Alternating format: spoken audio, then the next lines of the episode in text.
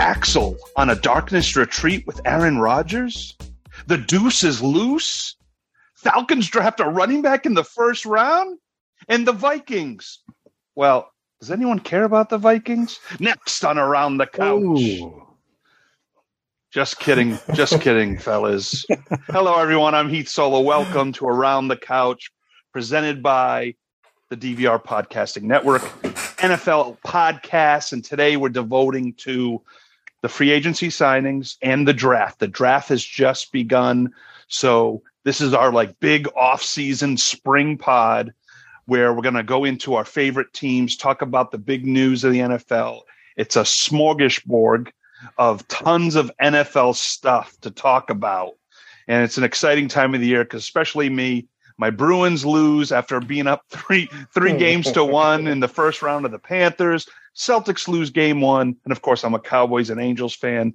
Angels are the Angels, and the Cowboys. Well, it's the draft, so I feel like they're going to win the Super Bowl, and then in a month, I'll be like, eh, they're going to lose. So anyway, um, Axel is actually at the Darkness Retreat with Aaron Rodgers, uh, so that's okay.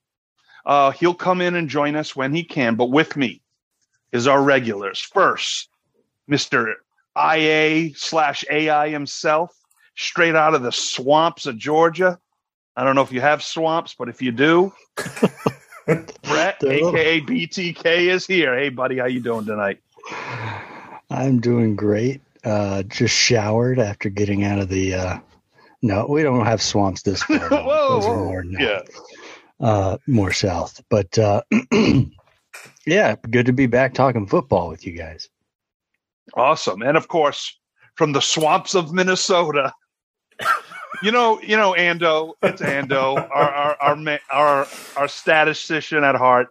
Vikings. I was just a little. That was for you to get you into the around the couch mood. But you know, I want to say swamps of Jersey, even though Axel doesn't live in Jersey anymore. So I just like you know Bruce Springsteen line.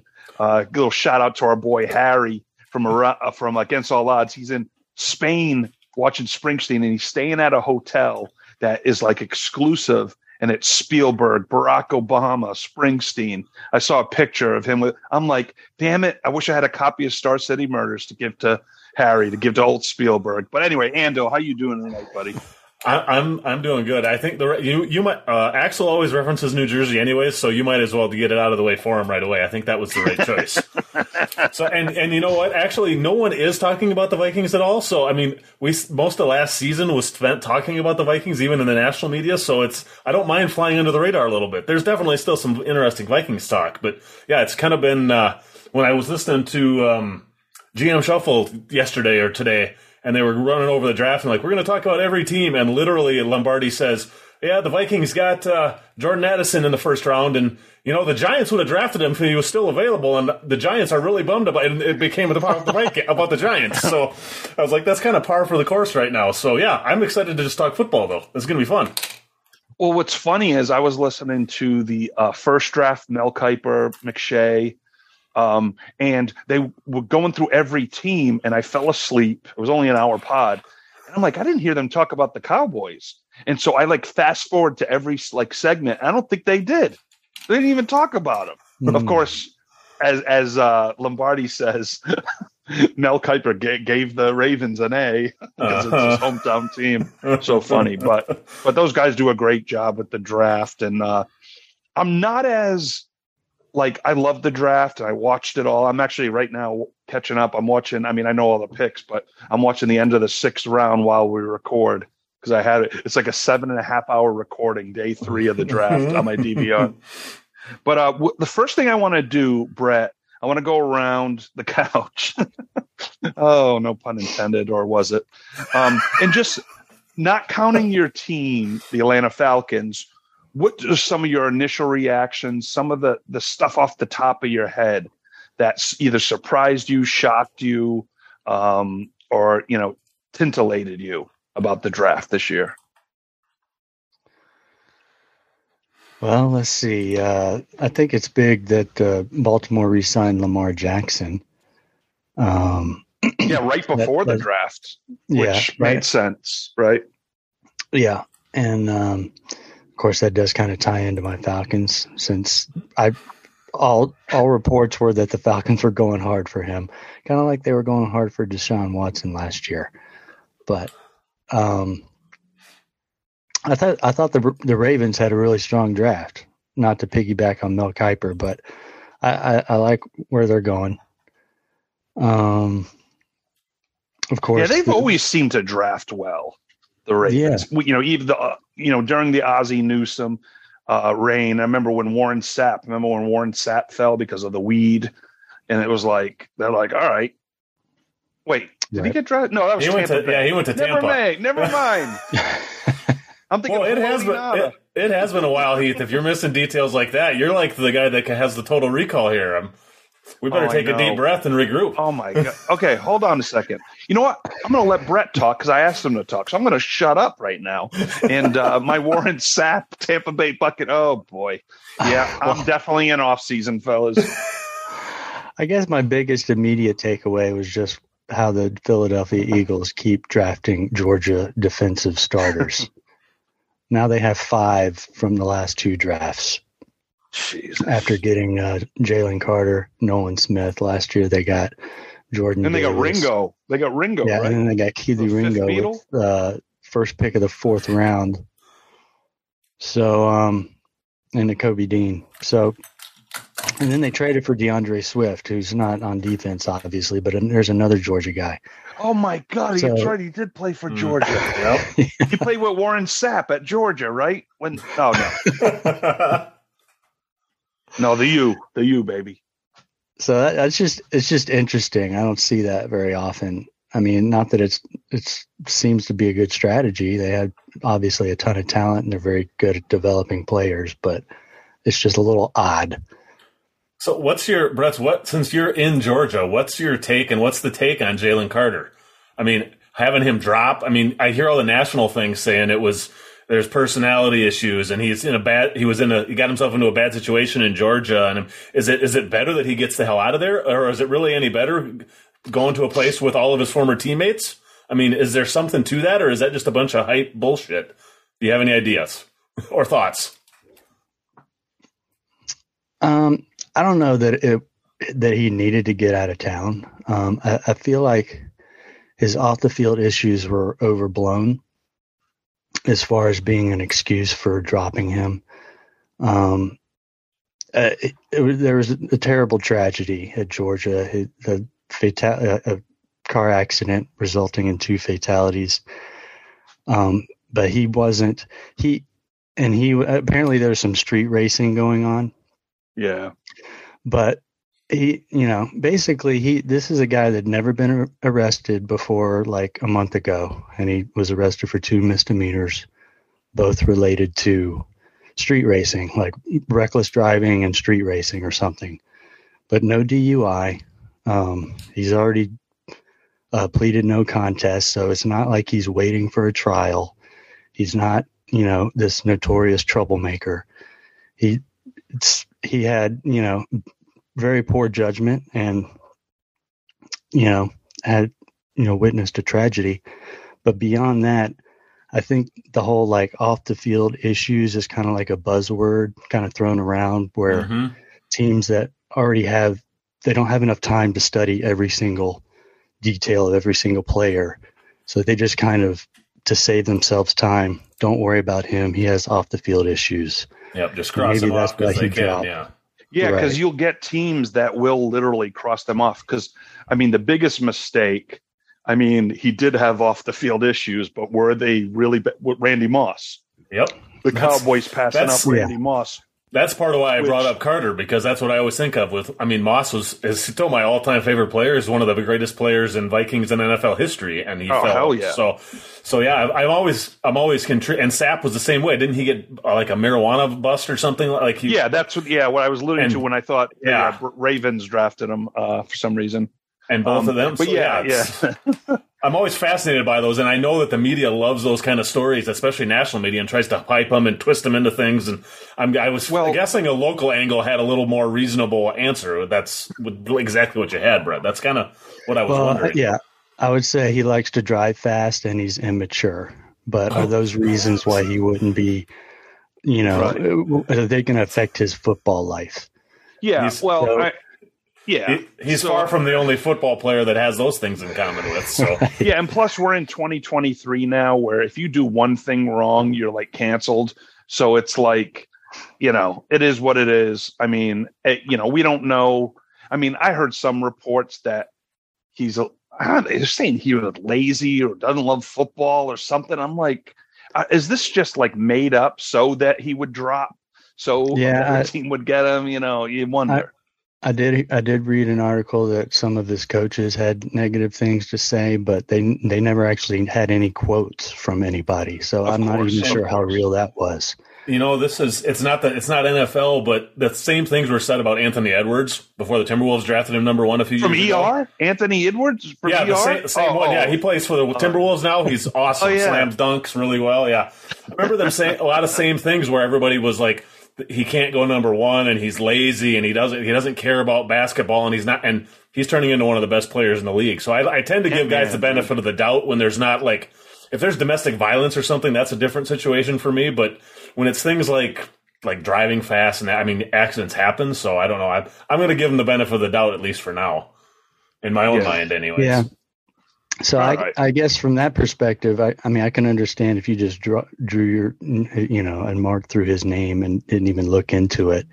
That's fine for for some teams, you know, but he's right down the road. So I don't hold. I don't think that's an excuse for the Atlanta Falcons. I mean, they should know more than any team all right, hold off, Brett. It was just their... initial reaction, non Falcons talk right now. oh. You're you're you're hijacking well... the pod with Georgia and Atlanta Falcons. See how he did it? It's the off season. He thought I was sleeping on him, you know. But I get what you're doing, Brett. You can save it for the Atlanta talk. We'll give you a nice okay. half hour. All right. Uh, no, well, I'll, I'll get, to get it in a answer to answer Ando's question. I don't think he needed to get out of town. Um, it just, and I was actually shocked that he fell that far and excited that he fell into our lap, but disappointed that we didn't take him. But I will save that for later. Thank you. Thank you, Brett. Uh, any other, Brett, any other like quick, just initial, like, oh my God, things that aren't Atlanta or Georgia related? um, I would say, uh, Anthony Richardson. Yeah, on number four, and and, and Irsay saying they would have picked him number one had they had the number one. Pick. Well, I, I'm like, I'm like the, the king of the Anthony, Anthony Richardson is a bum fan club, so uh, I, I do not see him doing anything in the NFL. But good luck, Indianapolis. Hey, he'll be a good USFL player in five years. All right, Ando, Ando, some of your initial reactions. Well, my first that my first one Vikings related. Yeah, I'll, I, I have got a couple. My first one, and I, I want to get your guys' opinion on this too. You and you and uh, Axel talked about this on your little mini first round pod you did the other day, which I did listen to while I was working, so I, I enjoyed that yes, little. We did it for you. That's uh, we, we, we we we finished recording Rabbit Hole and was like, let's do a quick pod. I'm like, we're gonna do it for Ando. He's going to be working hard. We got to have something. And it was also weird that we were all texting in our group chat at the same time I was listening to it. So it was it's that's always weird when you're doing when I do that kind of thing. But the you guys mentioned that how the draft used to be like a bunch of guys sitting on little folding tables in the smoky room and the microphone and guys and I wanted to go back to that. I cannot stand that this has turned into some kind of Academy Awards level hype thing. I I remember sitting there I'm like, just read the goddamn pick. I mean, I got so I was so frustrating watching it because it the draft. I love the draft itself because I love I love the players going to different teams, and people we followed in college and all that stuff. But I just hated the way it's so like the actual presentation of the draft. It, it seemed more like a promotional piece for the NFL and a big giant advertisement, which I guess in some ways it is. So I was just really, and I of course I still watched a lot of it because I can't not watch it. But I don't know. I was just, what do you guys think about how what the production that the draft has become? Well, I will say, like the Beatles sang and Pink Floyd's got a song, money. It's all about money. Uh-huh. And and the diehard fan, I miss downtown New York Jet fans at the draft, like not knowing who what the heck their team is picking and then reacting. That I got enjoyment out of that. I like analysis. Usually negatively. And yeah, yeah. but I like analysis and moving on and Jet fans complaining. Now we have season ticket holders that they show us 20 times per the one dude from the Kansas City Chiefs, young kid, he was in every camera shot. You got these former players coming up that like remember last year they had to like the the uh, producer was trying to get him off the stage or get to the pit because he kept rambling on. If, oh, there yeah. was uh, Ed Marinaro from the Vikings. Yeah, he just kept rambling and rambling. I mean, it's just like it, it's a it, it's too much, and uh, you know, I guess it's better for the common viewer to watch this as a big gal on ESPN. But I'm uh, but as a diehard fan, I I just want analysis and highlight packages and Mel Kiper. You know, I don't need like I, I, mean I mean I'm not a Trey Wingo fan. When he was doing it, I'm like, oh my god, this guy. I just could not stand him uh, to death. But it's just it's gotten too big, and I understand why, and that's fine. I mean, do we really but, need the Jonas Brothers giving us their analysis of the NFL yeah, draft? No, no, we don't. And do we need some crappy band singing "Fight for Your Right to Party"? like to, you know, you know. Oh, thank God I missed that part. Oh, that was before the Chiefs pick on on the first round. oh God. Yeah, it's just it's too much. And then Roger Goodell, everyone boos Roger Goodell, and then this stupid bear hug lifting of him. He doesn't care about you. He works for the owners. He doesn't give a shit about you. So I just enough. Enough is I think enough. The, Brett, the pro- I was gonna, let me say one thing quick. The one production thing I did like was when the Jets brought the Make a Wish kid out there and he announced that was my only. I loved that. Otherwise, the rest of it did not like. Anyway, sorry, Brett. Go ahead. yeah, I don't. I would say if if it was like in Atlanta or something, I'd probably try to go because it sounds like a party. Seems like of a party, course. but as yeah, far oh, yeah, as like watching it on TV, the the the Celtics Hawks game was on at the same time, and I was watching the game. And I would occasionally like flip in or like you know look follow on my phone what what's going on with the draft. But I was actually watching real sports that night, so that's kind of my feeling is that I can just kind of check in. I'm not going to like be dialed into the uh, all five hours of the NFL first round. Well, and you can check your phone and see there's 37 text messages in the group chat that you need to catch up and read too. exactly. yeah, no, I mean, I mean, if it came to like, like, yeah, if I was in, if I was you, Brett, and it came to Atlanta, I would totally go. You're with other Falcon fans having a good time. Like, I, I don't blame, I don't blame the fans for having a good time. It's just, it's just another money grab. And I personally, I do miss the, the old. I mean, granted I'm older. I'm, you know, not 16 anymore. At least I don't think so.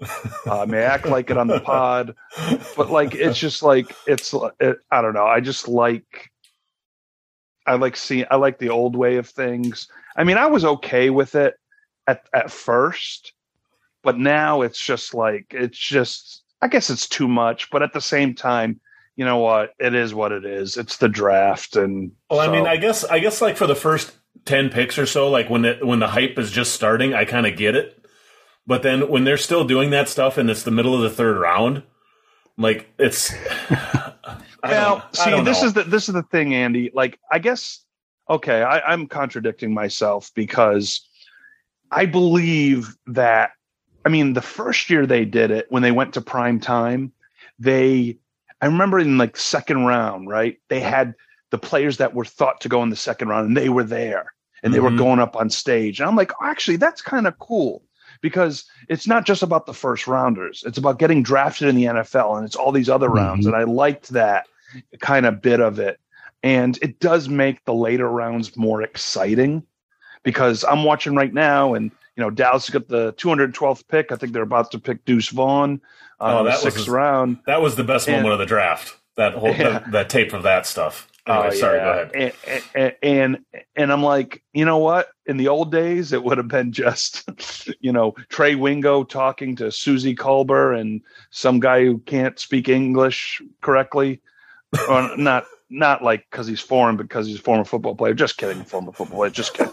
but like, um, and it would be like, oh, let's let's let's throw it to Trey and his, you know, and it's just like, uh. So, I think, God, well, I think it's too much, but at the same time, it is more entertaining. But I do miss the old way of things because I like nostalgia. So. And I just contradicted myself. Maybe it's just my old man yells at cloud moment where I just like, oh, come on, because it was. I guess in a lot of ways it feels a lot like everything around the Super Bowl that's not the actual game where sometimes it just seems right. to be too much hype. And I mean, the game I yeah. love always, but everything else I'm like, do we really need a 45 minute halftime show and all that kind of stuff? So I guess maybe it's just me being an old man. Probably, me too. Yeah. But 125,000 people went to the draft. I mean, if you're the NFL, you're like, money, uh-huh. money, money, money, yeah. money. What else you got, Ando, for your initial reaction? Um, otherwise, I think I mean there's a lot of interesting picks. I think some of the stuff, the guys that fell or guys that went higher, I I'm interested to talk about some of those guys and what your thoughts are on some of those guys. I mean, it's I didn't think there was nearly as many shocks as this year. I thought there was way. And as a Vikings fan, it really annoyed me because of the trades. All the tra- there was so many trades. The one thing I really most trades me, in history, right? Yeah, I think so. I believe Draft so. History? 48 or there was there was like three or four and um, I mean the Vikings had limited picks this year but there was a lot of times where I was waiting around for a pick and then a pick before that they trade the pick. I'm like oh I've been waiting here for 45 minutes to watch the Vikings pick and then yeah so but otherwise I mean I, I, I don't have a lot of like as far as teams go I don't I don't like to jump on the bandwagon of this team won the draft this team didn't because most of the time the immediate evaluations are garbage. I mean right. so it's I'm I'm, I'm I don't know. I'm just interested to talk about the thing because I don't really have a lot of overall thoughts on the thing besides the fact that I was annoyed by the presentation. I mean, it's I, I do, and you know, I'll I'll kind of contradict myself too. I like seeing the players come up and get their get their moments. I like that stuff. So it's it is and it's fun to hear about a lot of new players coming into the league. I guess I do like that. So I I enjoy. It's hard to. I came off really negative at the beginning, but I still really enjoy it, and it's still. I don't know. It's, All right. Well, yeah. I also like seeing Will uh, Will Levis not like sit there like uncomfortably. See, that's that's why that's why I wish they invited more players there. Yeah. Or back in the day when they did three rounds on the first day, and so they would you'd have like a hundred players there, and, and, they didn't know if they were going to be drafted that day or not. It was like mm-hmm. a legitimate surprise sometimes when they were drafted, as opposed to now, ninety nine percent of the time, anyone who's invited is going to be you know drafted up there. So. Yeah, Will was chilling with his his mom was there, his sisters, and then his girlfriend. It looked like mm-hmm. he was uh he was loving life, but he didn't come back for day two. So uh, he probably was a little. Remember Brady Quinn when when he waited and waited, and then Joe Theismann was like, "You need to cut your hair and be more presentable," because he had like long hair and he looked more. There's grungy. a really funny clip going around online from when uh, Johnny Football slid so far and Jon Gruden was just certain that he should have been the first pick overall. It's like a oh, five minute clip of Jon Gruden throughout the night, just saying, "I can't believe all these teams are passing on Johnny Manziel," and it's, it's very fun. I mean, there's there's guys like that every year. It seems that, especially the I don't know, especially quarterbacks. It's, I, I mean, I guess it makes sense because even in college, the quarterbacks are always the biggest stars in the game. So, and they're the well, people everybody knows. Year, last year, I mean, we had Kenny Pickett in the first round, and the quarterbacks just fell. Mm-hmm. This should that's the one thing that shocked me, and I, I mentioned the Gibbs pick by the Lions early shocked me and all that. But what I was shocked was a lot of these quarterbacks, like uh, the kid from UCLA, Stetson Bennett, Sean Clifford going in the fifth round of the Packers. Like I was shocked that a lot of these quarterbacks went earlier than projected. And I, I just, I just, yeah.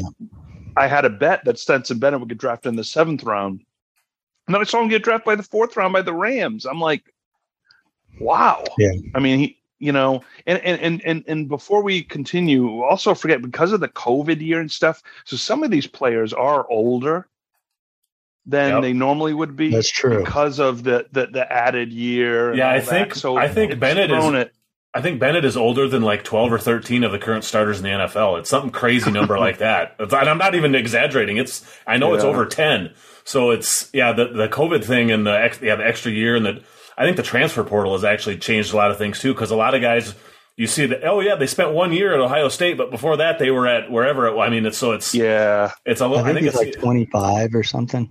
Yeah, Bennett. Yeah.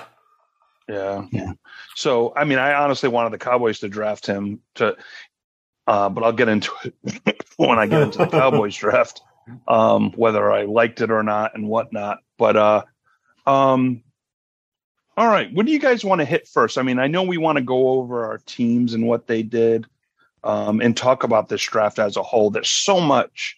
And, and, and, aside, you know, with free agency too, a lot of free agency has happened since we last had an official around the couch pod. So, um, mm-hmm. you know, like you know, Green Bay drafting weapons for once. that had, they had to be sticking it to Rodgers a little bit, didn't they? I mean, yeah, I, I, was. I mean, I was sitting th- during that. I think it was the second round. I was my cousin, that's the season ticket holder for the Packers. I was actually with him, and we were watching the part of the draft. And I'm just kind of picking his brain a little bit while. And he, first of all, he the Green Bay fan base has completely 100 percent turned on Rodgers already. It didn't take long. Of course, of course. No. and I'm like, are, and, and I think after one of the picks where they draft, I think it was second round, I think even, and they drafted a wide receiver. And I was like, are they just drafting these offensive guys to stick it to Rodgers? And he's like, pretty sure they are. And well, was, they still haven't drafted. They still didn't draft one in the first round. Yeah, but uh, but they I did mean, go heavy. Um, rounds two. Th- yeah, go ahead, go ahead. He's also convinced that they are going to finish dead last in the North this year. And I told him that probably isn't a bad idea because tanking for Caleb Williams is probably the best strategy for if you're not a good team this next year. So, anyways, that that was my thought on the Packers. But I don't know what else do you guys think? Sorry. I don't think he. I don't think they care about Aaron Rodgers anymore. He's not on the team. I think. That, I think Jordan loves no, needs care. weapons, and that's why they're drafting weapons. Yeah, yeah. They drafted two uh, two tight ends. Luke Musgrave out of Oregon State, uh, with the uh, sec with their second round pick, and wide receiver Jayden Reed from Michigan State in the second round because they had two second rounders.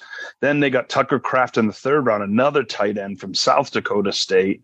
Uh, the champions, oh, right? Yeah, um, and uh, Dontayvion Wicks, wide receiver out of Virginia, in the fifth round.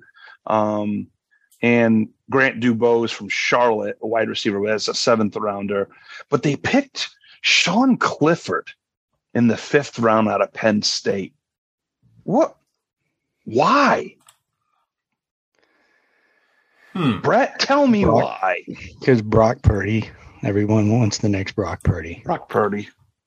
Yeah, I guess so. I, I mean, I just a fifth rounder. Like, I mean, he won at Penn State. All I heard was he's not going to be a professional, you know, an NFL quarterback. But the fifth round seemed a little rich. But maybe everyone's seeing like Stetson Bennett go in the fourth round. Sometimes, you know, like a fantasy draft, you start like, oh, I got to grab, I got to grab a quarterback now. Uh, well, and he's still, you know. I mean, he started for four years for Penn State, which is a good football school. I mean, you still have that. Yeah. He, I mean, he, at worst, you're drafting a backup, maybe.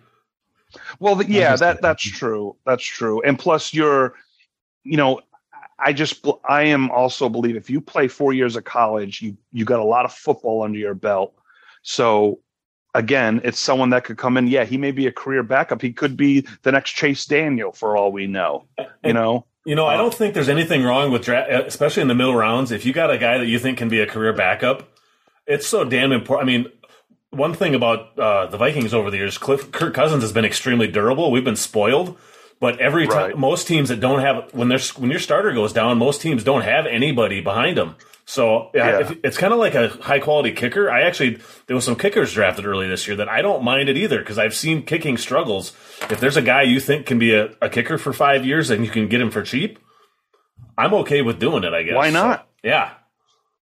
Well, because you know, and Brett, I, I, I mean, I don't know how you feel about it, but like everyone's like, oh, kickers, and like I think Chris Canty calls kickers aren't even human, but they, kickers are an important part of the game, whether you like it or not. They score points and they can win or lose games for you at the end. So if you got yes. a stud coming out, maybe not, you know, not the first round, Sebastian Janikowski, but like, I mean, one went pretty damn early. Was it the third or fourth round? The first kicker went. Uh, the guy from Michigan Tampa? went to uh, no to San Francisco. I think didn't they pick or oh San Fran? Yeah, yeah. They picked that kid from Michigan that's got a like can kick it from like sixty five yards. Yeah, I think so. that's smart. I mean, especially now that the extra point is like a thirty three yard field goal.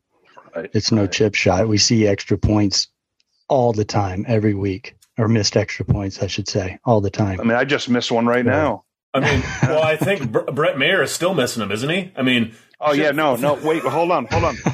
yep, yep, you just missed one. Yeah, that's. I was going to say, if anybody, Heath, you should know. I mean, with the it's and uh, like Vikings have suffered through kickers having just horrible, horrible misses at the wrong time. So I like a lot of I've seen a lot of people just giving shit for drafting these kickers. I think the Patriots, I think, drafted a kicker and a punter, didn't they? Yeah. So sure, I mean, yeah, I, I, don't have a problem drafting a punter either. I, I mean, if I say if you think there's a guy you've identified as a solid player, why think of how many times Justin Tucker's won a game for teams. I mean, yeah, I, just don't, don't get the hate on kickers sometimes. I mean, look yeah. at Evan McPherson, what he did for the Bengals run to the Super Bowl two years ago. Yeah. I mean, he was the reason they won games. Adam Vin- Vinatieri. Um, I mean, the Cowboys, I mean, they they've they never really went in on kickers, and then when they've tried to sign veteran kickers, Mike Vanderjagt and Greg Zuerlein, it's blown up in their face. And you know, so it's just like, why not draft a kicker? I mean, I honestly wanted them to draft a kicker, draft a, a third string quarterback to groom, and but I'll get I'll get into why they should have drafted a running back other than Deuce Vaughn, but I'll, I'll get into that. But it's just like uh, you know, so anyway, it, it is what it is. Now, what are your guys' feelings? Uh, I thought the Houston Texans trading back in the first, trading up to three to select Will Anderson. Nothing against Will Anderson, but I feel like this team just gave up a, other picks, but a first round next year, and they have way too many holes to fill. They're a bad football team. Why do you give up that much capital to get one pass rusher? It was shocking. I think uh, probably to protect uh, what's his face Stroud. Yep. So the, I think that's what they were worried about because I guess they're going to need him to start. I assume he's probably going to start day oh, one. Hundred percent. I mean, so, David Davis Mills the eighth ain't going to be starting day one. right. So I guess they were so desperate to get what they thought was a ready-made O lineman no, he was a def- he's a defensive. Oh, he's a defensive line. That's right. Yeah, Will Anderson. Yeah, that's, the, yeah, he's like the best pass rush, rusher pass Alabama. best pass right, rusher right, right, in the draft. Bad. Yeah. Yeah, hey, that, that all, was a head scratcher for sure. Just the, he gave up so much capital, and it's they're saying the Cardinals, who made the the, the draft with the, uh, the the trade with them, could have if they suck, they could have the top two picks in next year's draft. You know, I, I mean, so good on the Cardinals. They really they made some moves, had a good draft. But like, how do you do you think? Do you honestly? Whoa. Do you honestly think the Texans, like DeMeco Ryans, do you honestly think you guys are going to win 10 games next year? Like, how can you give up a number one next year when it could be the top pick? It just it baffles me. Yeah. It baffles me. They must. I mean, they must really see something special in Anderson. That's the only thing I can think of. I mean, only thing that yeah, that's the only thing that makes sense. Because I mean, why else would you? I mean, they must think he's going to be the second coming of Lawrence Taylor or something. I mean, otherwise, why would you? Why would you give up that much? I don't get it either. Yeah, I, I, I honestly don't get it.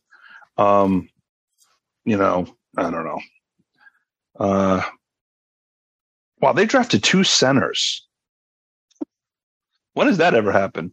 Houston uh, did.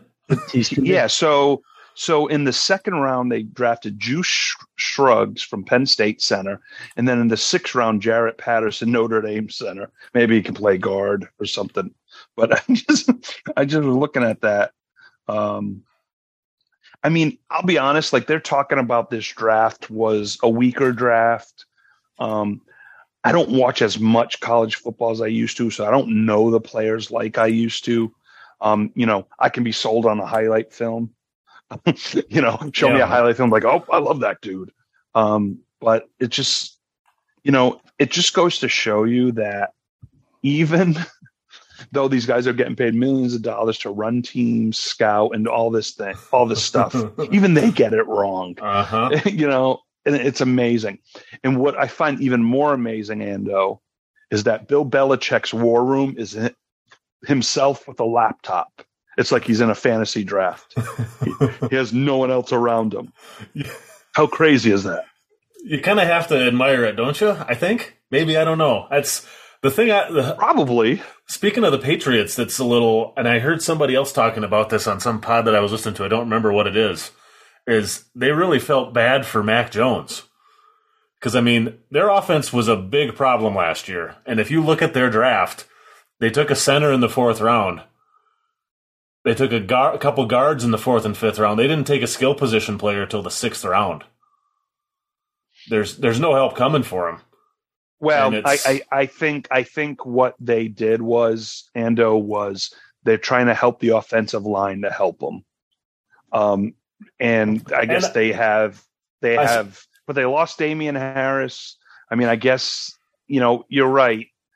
How do you not go get a receiver? But I don't think the you know other than that run in the first round, the receiver class wasn't like last year. No, you know, I mean we don't know yet, but it doesn't seem to be as strong as it has been in the past. Yeah. But and I guess the other thing with New England is they got rid of their offensive coordinator and brought in an actual guy that's coached offenses before. So maybe that maybe they think that's enough. Did they bring in Bill Bill O'Brien? Is yes. he back? Yep. Okay former Texans coach uh, and crazy trader. Um, oh God! Yeah. Traded, speaking, speaking of crazy trades. Houston trades, yeah. Jose Altuve just went to the Twins. Oh, yeah, I was thinking no. uh, Hopkins, but yeah. Oh yeah, Nuke. Yeah, yeah. Going, yeah, going to Arizona. Yeah, and then the, yeah. Uh, Jesus. Yeah, we don't need, we right. don't need to we don't need to spend this much time on the Texans no, but they were, you know, you know, that's fine. Um, were you guys at all?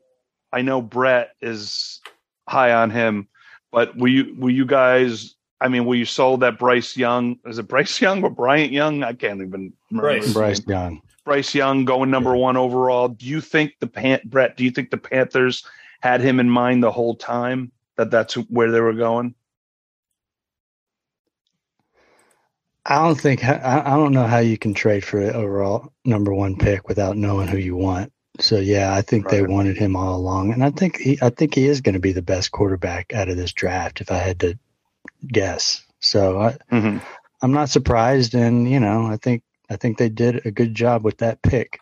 Um, they're going to be right in the mix, obviously, in the NFC South next year, just like every team is probably. oh but, uh, God, uh, yeah. right. I mean, I mean, who's going to win that division? I mean, your guy. Well, maybe Atlanta, but yet you have the offensive weapons. But who's core? You know, is Taylor Heinicke going to uh, be the quarterback of the Falcons to lead them to the promised land? No, it'll be Ridder. I think they signed Heinicke just as a backup. That's my guess. John Ritter. John Ridder. well, think about this: if if if if, you, if if the Falcons suck, maybe they can get Caleb Williams, but I don't think they're going to suck that bad. As you know, I don't got, there's, probably will not. There's too many weapons there for them to finish dead last. They still have some decent some right. decent offensive weapons, yeah. and they were still in most games this season. So, yeah, let's. You know what? Since we're on the Atlanta topic, Brett, let's hand it over to you go through some free agency, your your punter you signed, and your draft picks, and uh, let's get the Atlanta Falcons nugget in less than one minute. No, just kidding. Uh, take your time, do your thing. Ninety seconds. Atlanta Falcons. yeah, ninety-two seconds. Let's talk some Atlanta Falcons right now. Go, go, Brett. It's the oh, floor oh, is yours. So, clearly, the best signing was Bradley Pinion, the punter. Three years, eight point six five million dollars. Brett, no, real quick, think... remember remember when that happened? Like the first pick, we were dying. We're like, oh yeah, the Falcons. that was back when they were still. I thought they were still in the Lamar Jackson mix. I'm like, there's news on the Falcons. What is it? Oh, they signed a punter. Okay. Well, we we went up to like the next day. The next pick was a backup tight end that we signed, and that was the only guy we signed for quite a while. So I feel your pain, Brett. Anyways, continue. No, I think they had a pretty solid free agency. Uh, I think their defense got noticeably better. Um, of course, their defense was one of the worst in the league and has been for many years now. So, getting better doesn't mean you're going to be good or like top half of the league. But I think I think they're definitely going to be uh, have, have a better ability to stay in games, maybe get offenses off the field, kind of thing. So they got, um, of course, they traded for Jeff Okudah from the Lions, mm-hmm. um, cornerback, former top three pick from the Lions, if uh, memory serves me correctly. And they signed a couple other corners. Um, let's see, Mike Hughes, Cornell Armstrong. Just going through the list here. Uh, of course, they signed Taylor Heinicke two years, twenty million for a, uh, for a backup. Woo-hoo. That's not bad. They re-signed more than McGarity. That's that? more than Cooper Rush got. that's weird. Um, anyway, yeah, they tried. They tried to solidify their offensive line. They re-signed Caleb McGarity. Chris Lindstrom is now the highest paid offensive guard in the NFL. He got a five-year, $105 million contract.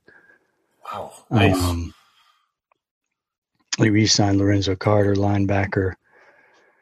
So I, I, like I like their free agency overall. I feel pretty good about that. And you know, I think I like their draft overall too. I guess uh, I was disappointed they didn't take Jalen Carter because I thought he was, you know, arguably the best player.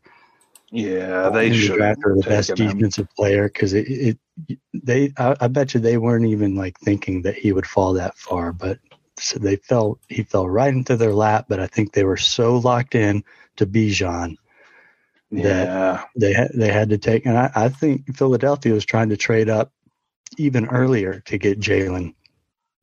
So I don't even know if they could have maybe traded down and still got Bijan if you know if they did, weren't interested. Probably if the but. Eagles, because a lot of people had the Eagles linked to a running back, but I, I don't think the Eagles would have drafted Bijan, so they might have been able to get an extra pick. But you know, I guess yeah. when you want a player that bad, um, it just it just it bothers me because look what happened with Saquon. How many years are lost with him on, ba- on a bad Giants team? Um, and, and, it's just like you have Patterson, you have Tyler Allgeier. Trade him to the Cowboys. Can you trade Allgeier to the Cowboys, Brett? Can you make a call? I would love him in the Cowboys backfield. right. Yeah, they were like third in the league in rushing last year, and Allgeier set a rookie, you know, franchise rookie record. So, you know, but I guess they have a plan. I mean, they've gone offense with their first overall pick for what three, at least three years in a row, and yeah, those Kyle are high Pitts, draft Drake picks. London. Kyle yeah. Pitts, fourth overall. Drake London was, I think, like ninth overall or something, and then Bijan eighth overall. I will say jersey so. sales are going to be high.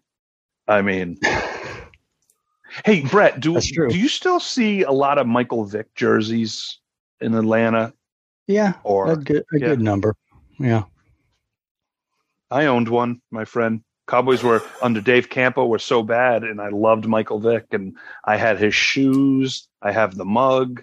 I had a jersey, but I ended up selling it on eBay after the dog thing. But yeah, that was that was a that was a dark uh, year yeah, there. but I just, I just still, I still really like Michael Vick. I, I mean, I mean, he's pretty would, much, he's redeemed his reputation at this point. Right, right. Um, is about as much, as about as well as you can, I guess. So uh, I don't think I don't think I just there's wish any shame in wearing a, a Vick jersey. Okay, I'm gonna one. go. I'm gonna buy one. well, because I had not to go on a tangent, but we are um, stalling time for was stalling time for Axel to get out of his darkness retreat. But like, I so I guess it was the I guess it was a 2002 esque jersey, you know, the black one that didn't have any red in it.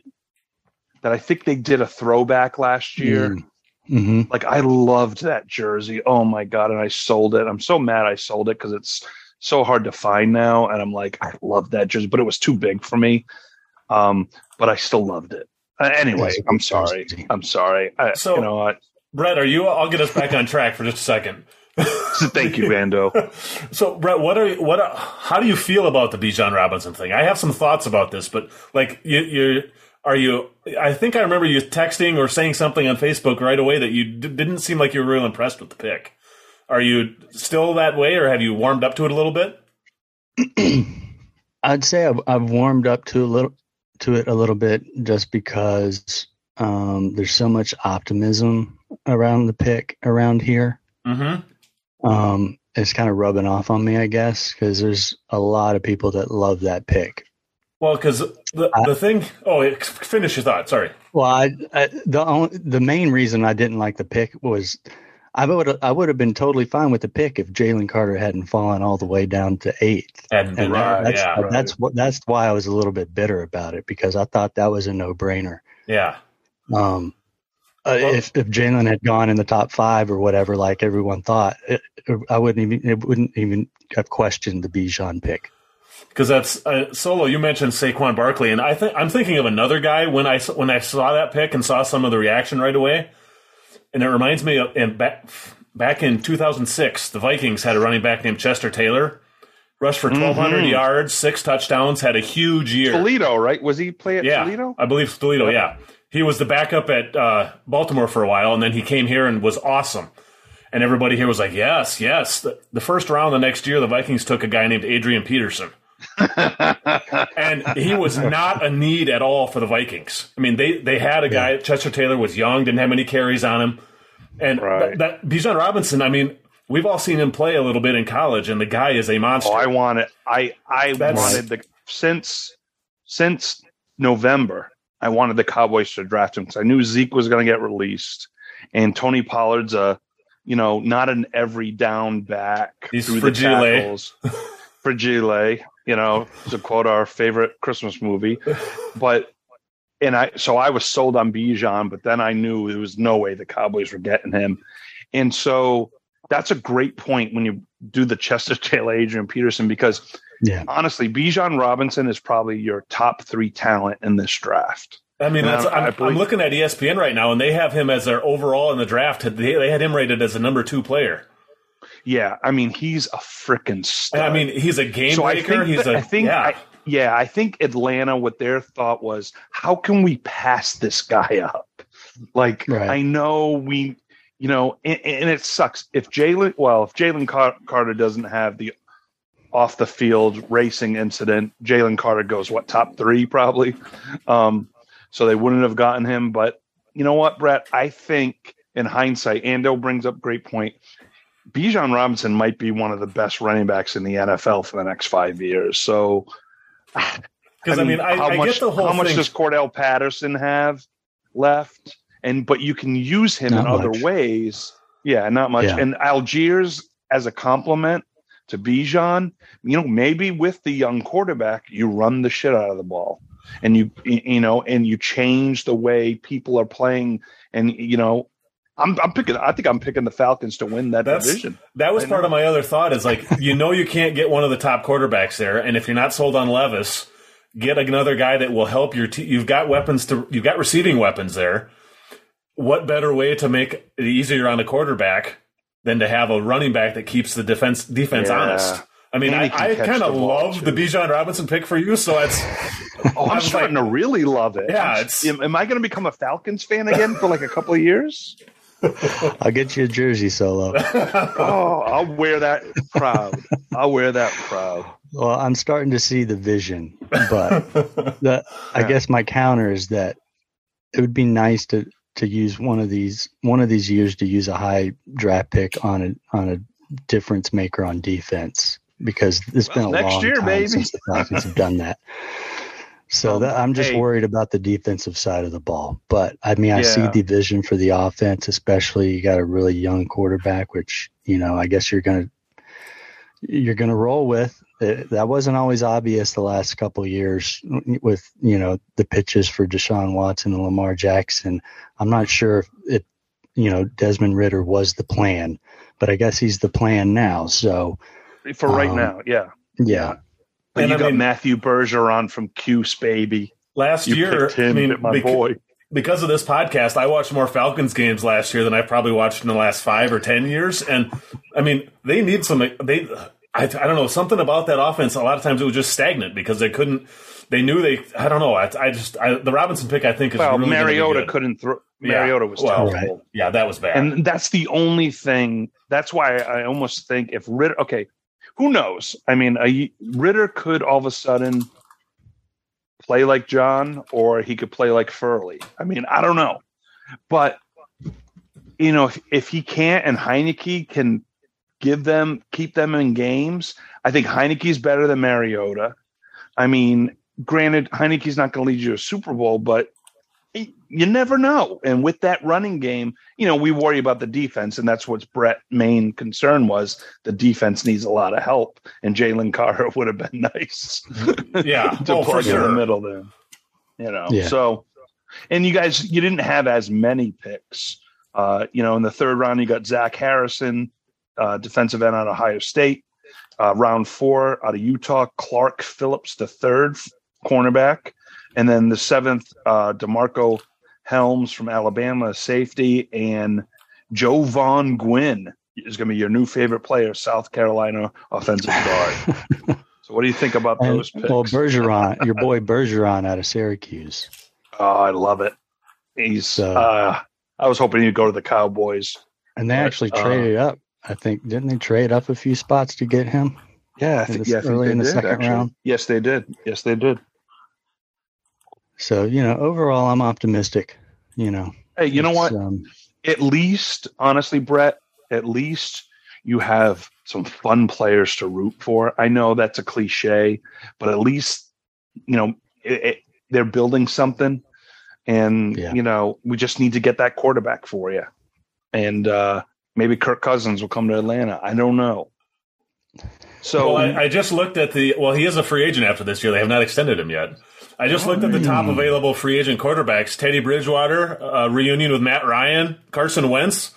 I don't know if any of those guys are leading you to the promised land either, but oh, that's USFL material right there. yeah. All right, let's uh uh, Brett, any final words on the off season for the Falcons before we move on to the Vikings finally? No, I think I think we pretty much wrapped it up. All right.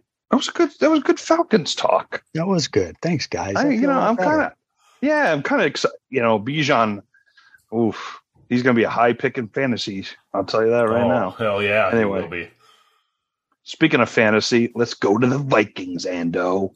I, I am in fantasy land. You have to be to be a Vikings fan. So the uh, they were not very active in free agency at all. I mean, really, they picked up Byron Murphy from Arizona, which is uh, he's a good corner, good young corner. Everything I, have honestly didn't watch a whole lot of Cardinals games last year because I'm I'm sure we can go check the tape on the podcast. And I remember watching a couple early in the season. I said I'm never betting on the er, taking the Cardinals again. I hate watching this team.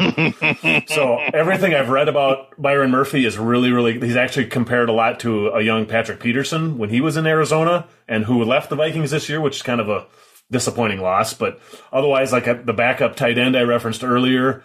Marcus Davenport, who had a good couple of good years with New Orleans and is coming off an injury at defensive end, might be decent. I mean, honestly, the the best free agent signing the Vikings made was a coach, getting Brian Flores as their new defensive coordinator and replacing Ooh. last year's defensive coordinator, who was by far the, the, Vikings were by far the worst defense in the league. So, and it, a lot of people complained here because they it was it was kind of like they were playing prevent defense all the time. They would just play off people. Never played aggressive, and it was like the why aren't you at least taking chances? Because if you're going to get burned anyways, but they refused to blitz, lowest blitz rate in the league, all this other stuff. So I'm more excited about getting Flores as the DC here than almost any of the moves they've made. Uh, the most notable things is they haven't traded Dalvin Cook yet, which they, the rumors have been running is that rampant still going to happen? Oh, is he going it's, to the Cowboys? I don't know. That I mean, there was a while he was linked to Miami until Miami took a running back in the first round. So I don't. He's still being talked about traded because the the salary isn't fitting real well, and same thing with Za'Darius Smith. But who knows? There, there just isn't. Like I said the Vikings have been laying low a lot, and I mean, even in their draft picks, the the kid from USC, which in Minnesota, that pick has gotten at least in my circle of football friends that are in here. That pick has uh, Jordan Addison has gotten roundly uh, not people are not in favor of it at all. They they want hmm. they want people to draft defense here. Most people do. Right. And I personally I like the draft pick a lot and a lot of kind of this t- ties back to one of the other losses the Vikings had this season was losing Adam Thielen, which Adam Thielen has been one of the most popular players, Vikings players in this state in the probably the last 15 years. I mean, he's just he's a hometown boy here. He went to Minnesota or Mankato State, well Minnesota State it's called now. So he he went there, was an undrafted free agent by the Vikings and worked his way up to a special teamer to I mean, it's it's the Cinderella story kind of a thing. And right. when when he let and everybody kind of overlooked his lack of production the last couple years, especially this last year. By the end of the season last year, Jordan or Justin Jefferson was getting double and triple teamed every single play because they weren't fearing Thielen at all. So yeah. having having another running and Addison is I haven't seen USC play a lot this year, but he's supposed to be the best route runner in the in the draft. A nice, good hands, not explosive fast, but with him and the Vikings second round draft pick, which they technically didn't have because they traded it for TJ Hockenson last year. So TJ Hockenson is basically their second round draft pick this year. That's the way at least I'm spinning it in my head. so the I mean the other draft. Mm-hmm. I mean, what's my list here? The I mean the other guys they took a, another guy from USC, a corner, Mekhi Blackman. Don't know much about him, but he's uh, plays press coverage, which is what Flores likes to coach. So he should fit into the team. They've got a couple other corners coming back from injury and a safety from Georgia coming back from injury this year. So they're relying a lot on young guys to come back from injuries. Otherwise, the, the, the Vikings draft, and like I said, it's been pretty low key. They drafted a quarterback late from BYU who's supposed to be decent, but he also has concussion problems. So there's, it's, it's a lot of it is just kind of standing pat a little bit with making little minor moves that hopefully will end up being good moves, I guess, for the lack of a better. There's a reason why nobody's really talking about the Vikings right now. Yeah.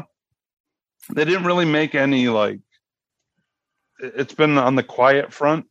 Yeah. And you wonder I mean, compared division, to other teams in their division, yeah, are, are making yeah. more noise than they are. Yeah, yeah, for sure. Yeah, you look at Detroit and you look at Chicago and you, well, especially Green Bay. I mean, they're they're dealing stuff all over the place. So, the one thing that I thought was interesting, and we touched on them a little bit earlier, um, pre-draft, all the local media around here was saying Vikings are checking in on quarterbacks. They might make a trade for a quarterback, uh, trade up to draft a quarterback, or they might do this, they might do that. And they had a shot to draft Will Levis, and they let it go. Well, right. Will Levis is offensive coordinators. He had two of them in Kentucky while he was there, and both of them are have also previously coached with Kevin O'Connell, the head coach here. Hmm. So there, there. I mean, there's no way they wouldn't have the inside information on Levis. I'm wondering if Levis, right. there's a reason why he slipped as far as he did because there was so many people saying he'd be a top five draft pick. I don't know. What are you guys' thoughts on Will Levis? Well, he, I, I heard reports from my sources that he that he has some problem with his toe, and that he might need surgery or something. Uh, that was one of the concerns. And then everyone, like even Lombardi, talks about it, where he couldn't beat out Sean Clifford at Penn State. And um, I mean, he had a great year two years ago, but last year, I mean, that team was not good. That old line was not good. And I, you know, I think he was pumped up because he looks like a stud, and he, you know, so yeah you know, he just he dropped. he dropped. Well, I, am wondering round. if it's kind of like uh, what was the guy the Raiders drafted a while, a long time ago that could throw the ball 80 yards? Russell. Yes, is it that kind of a situation where he's just an, a freak in the combine and just not? No, I, I don't. I, Jamarcus Russell had mental issues well, and yeah, didn't work hard, and, and and that was. A, I don't think that's Levis, but I think think about it. Think about all think about the quarterbacks that were drafted at the top of the round. Different style than Will Levis. Mm-hmm. You know, so maybe you know it's kind of that recency bias kind of thing. Well, Brett, what do you think? Yeah, Brett, you're an SEC guy. You've probably seen him play more than the rest of us. What do you think? I think heading into the draft in general, I thought he was overrated or or rated higher than than he should have been. Right. Um, so I'm not surprised he dropped. I don't expect him to be a you know star quarterback in the league, but who knows? Um, it's kind of my thoughts there. I, I, I would definitely rank him lower than all the other quarterbacks to win in the first round, other than maybe Anthony Richardson, who I'm also not very. but those I would say those two are like the most overrated quarterbacks uh, that got a whole lot of I, talk. I think a segment for this next year's every week is just going to have to be Brett's corner on what he thinks on Anthony Richardson's performance every week. oh, that can totally. be a, a, recurring weekly segment. I think the the Anthony Richardson check in. Oh, yeah, the fun. Richie Rich uh, uh, check in. Um, yeah, you know, and I think too with me, I I don't know about Will. I think I'm just like I just like the way he looks and and and how he's I don't know. It's just one of those things where he does. He looks like, like, a football player. He looks like a guy that you like. Looks yes. like a stud. Yeah, you're attracted to. By the way, I'm watching. like I said, the NFL drafts on. Uh, you know, and Motley Crue is performing at the NFL draft. Uh, wow. How Are you you're not watching the 1993 or 1990? No, Axel. I mean no Ando. Um, no, I'm watching this year's, and Vince Neil and the boys are uh, performing in Kansas City at the NFL draft. Wow. Huh. And they have a female background singer. Or, oh, they have a couple of them. What? Okay, uh, the better question is, girls, girls. what round are you in now? What round are they performing in? Like, is this like seventh pick, round? Pick. It's like the end of the sixth. Pick two twenty nine. Or it might even be the oh, seventh. Wow! So they're on the third yeah, day. No, it is this. It's the seventh round. Yeah, Motley Crue is doing a concert at the NFL draft in the seventh round right now. oh man! Shout at the devil. We buried the lead for the podcast, boys.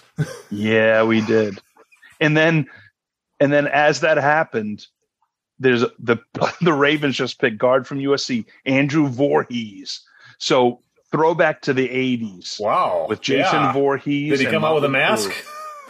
I, I think so. So solo, besides the Deuce Vaughn like clip that was just amazing of the call from his dad and all that stuff, which was one of the favorite things I've seen. What are your thoughts on the Cowboys mm-hmm. on this draft? All right, well let's. I'm going to do a little free agency Cowboys. Let's let's get into some Cowboy talk right now. Dallas Cowboys, what the hell did you do? All right, so we signed we the Cowboys re-signed a lot of their their own players, which I loved. They signed I mean they gave Tony Pollard the franchise tag, smart move. They signed safety Donovan Wilson, who's one of my favorite players on defense, three years, 24 mil. Uh, Leighton Vander Esch is coming back, linebacker, two years, 11 mil. Uh, CJ Goodwin, um, he's their best special teams player, one year, 1.3 mil. Uh, Cooper Rush, two years, six mil to back up Dak. Wow, Taylor Heinicke got more than him. Um, they signed offensive lineman uh, Chuma Edo, Edo, Edoja. I don't know who he is. I'm not going to bail you out on that one, Solo. okay, thank you. Uh, out of USC, the theme of this last 15 minutes, uh, running back Ronald Jones to a one year deal. Um, and they re signed Rico Dowdle, running back. Uh, they signed defensive end Takkarist McKinney for a year. They got a new long snapper, Trent Sieg. Uh, they re-signed Jonathan Hankins who, for one year, the veteran from Ohio State, who they got in a trade last year, and Tack McKinley for a year. So let's go to the Cowboys draft. Um, Kellen Moore is now in San Diego, the offensive coordinator. Mike, I almost said Mike Malarkey. Mike McCarthy is calling plays this year. Oh, great. Um, oh no. Yeah, is, I don't know. Is that a step up or a step down from Kellen Moore? I don't even know. I, I was done. I was done with Kellen Moore. I know the, that's kind of what I the, thought too. The, the the the first and goal at the two, and you're passing it, garbage. So like, Mike McCarthy's calling plays. Who's going to be head coach? That's what I want to know. Jerry Jones. Come on now. so Cowboys had picked 27 in the first round. Uh, Michael Mayer, tight end on Notre Dame, was there, and that's who I was like, let's let's go, let's get him, let's get him. And then all of a sudden, a player they drafted a player I never even heard of, Mazi Smith, defensive tackle out of Michigan. But then, Mazi. after then, Ando texted me that he's a good player. Yes, he was I, he was awesome when he played shortstop for the St. Louis Cardinals a while back. So he's he's going to be fantastic. I love that flip he did. That yeah. flip he did. No, he's good. I, I saw him play at Michigan quite a few times, and he's Yeah, he, he's not flashy. Cowboys, you're gonna love him.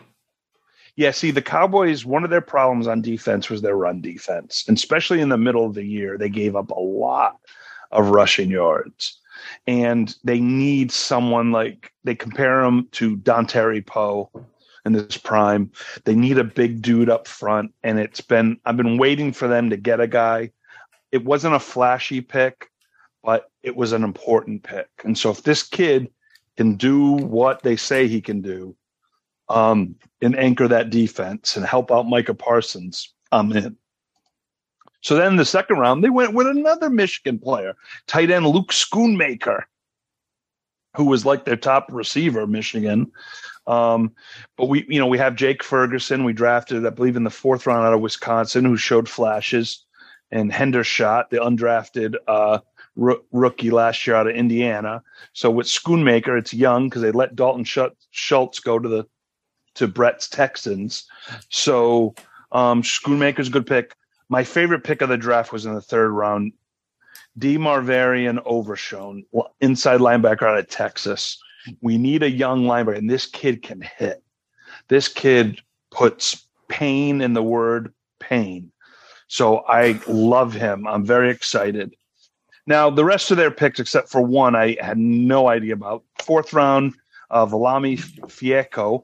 We might be the first team in NFL history to have two Fehokos on our team because we have the wide receiver from Stanford that's also the same last name. Are they uh, related? Defensive end, I, I don't know. I've never heard that, that, name before. That's I'll, I'll yeah, check it out while you talk. All right, so uh, defensive end out of San Jose State, high motor, a rotation guy. Okay, cool. Uh, in the fifth round, they drafted Asim Richards, offensive tackle out of North Carolina.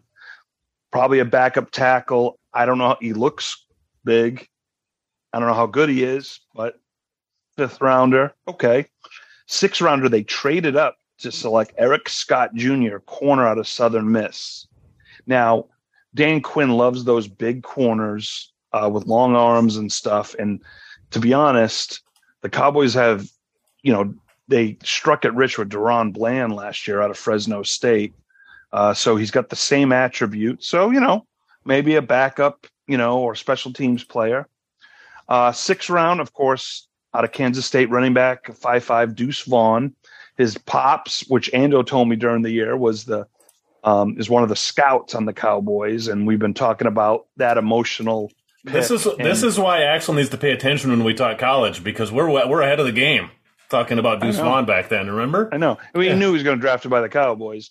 Um, but like, he, you know, I mean, explosive Darren Sproles esque player. See, he's a he's like a nice gadget player, another threat you have to cover, and you can get him mismatched. But like, I really feel with Ezekiel Elliott gone, having a lot of faith in Ronald Jones. We needed a big bruiser back, and I was just irritated that in the you know fourth and fifth round we didn't draft a running back. Um, and that scares me unless they're going to go trade for someone. Um, and I, so because zeke as bad as zeke has been he knows how to score on goal line and get those tough one or two yards. And i don't know if ronald jones is the answer. So pollard and vaughn great to have but you need a bruiser but we'll see. And then in the seventh round, they picked Jalen Brooks, a wide receiver out of South Carolina. I was so mad with this pick because my boy out of Syracuse, running back Sean Tucker, was still available. and I thought, could it be my boy is going to Cop now? And he was signed as a free agent, uh, undrafted free agent by the Buccaneers. So, um, I, I, I free agency was very solid. Uh, they also tr- well, they also traded for S- Stephon Gilmore from the Colts to play corner, which I'm excited about, and of course Brandin Cooks from the Texans, and they gave up fifth round picks for those two. So um, I was very happy with the offseason with the Cowboys. The draft, you know, it remains to be seen, but it looks like it was a smart draft. I just felt that in the seventh round or sixth round, draft a quarterback. Draft, you know, you never know and they don't just the Cowboys.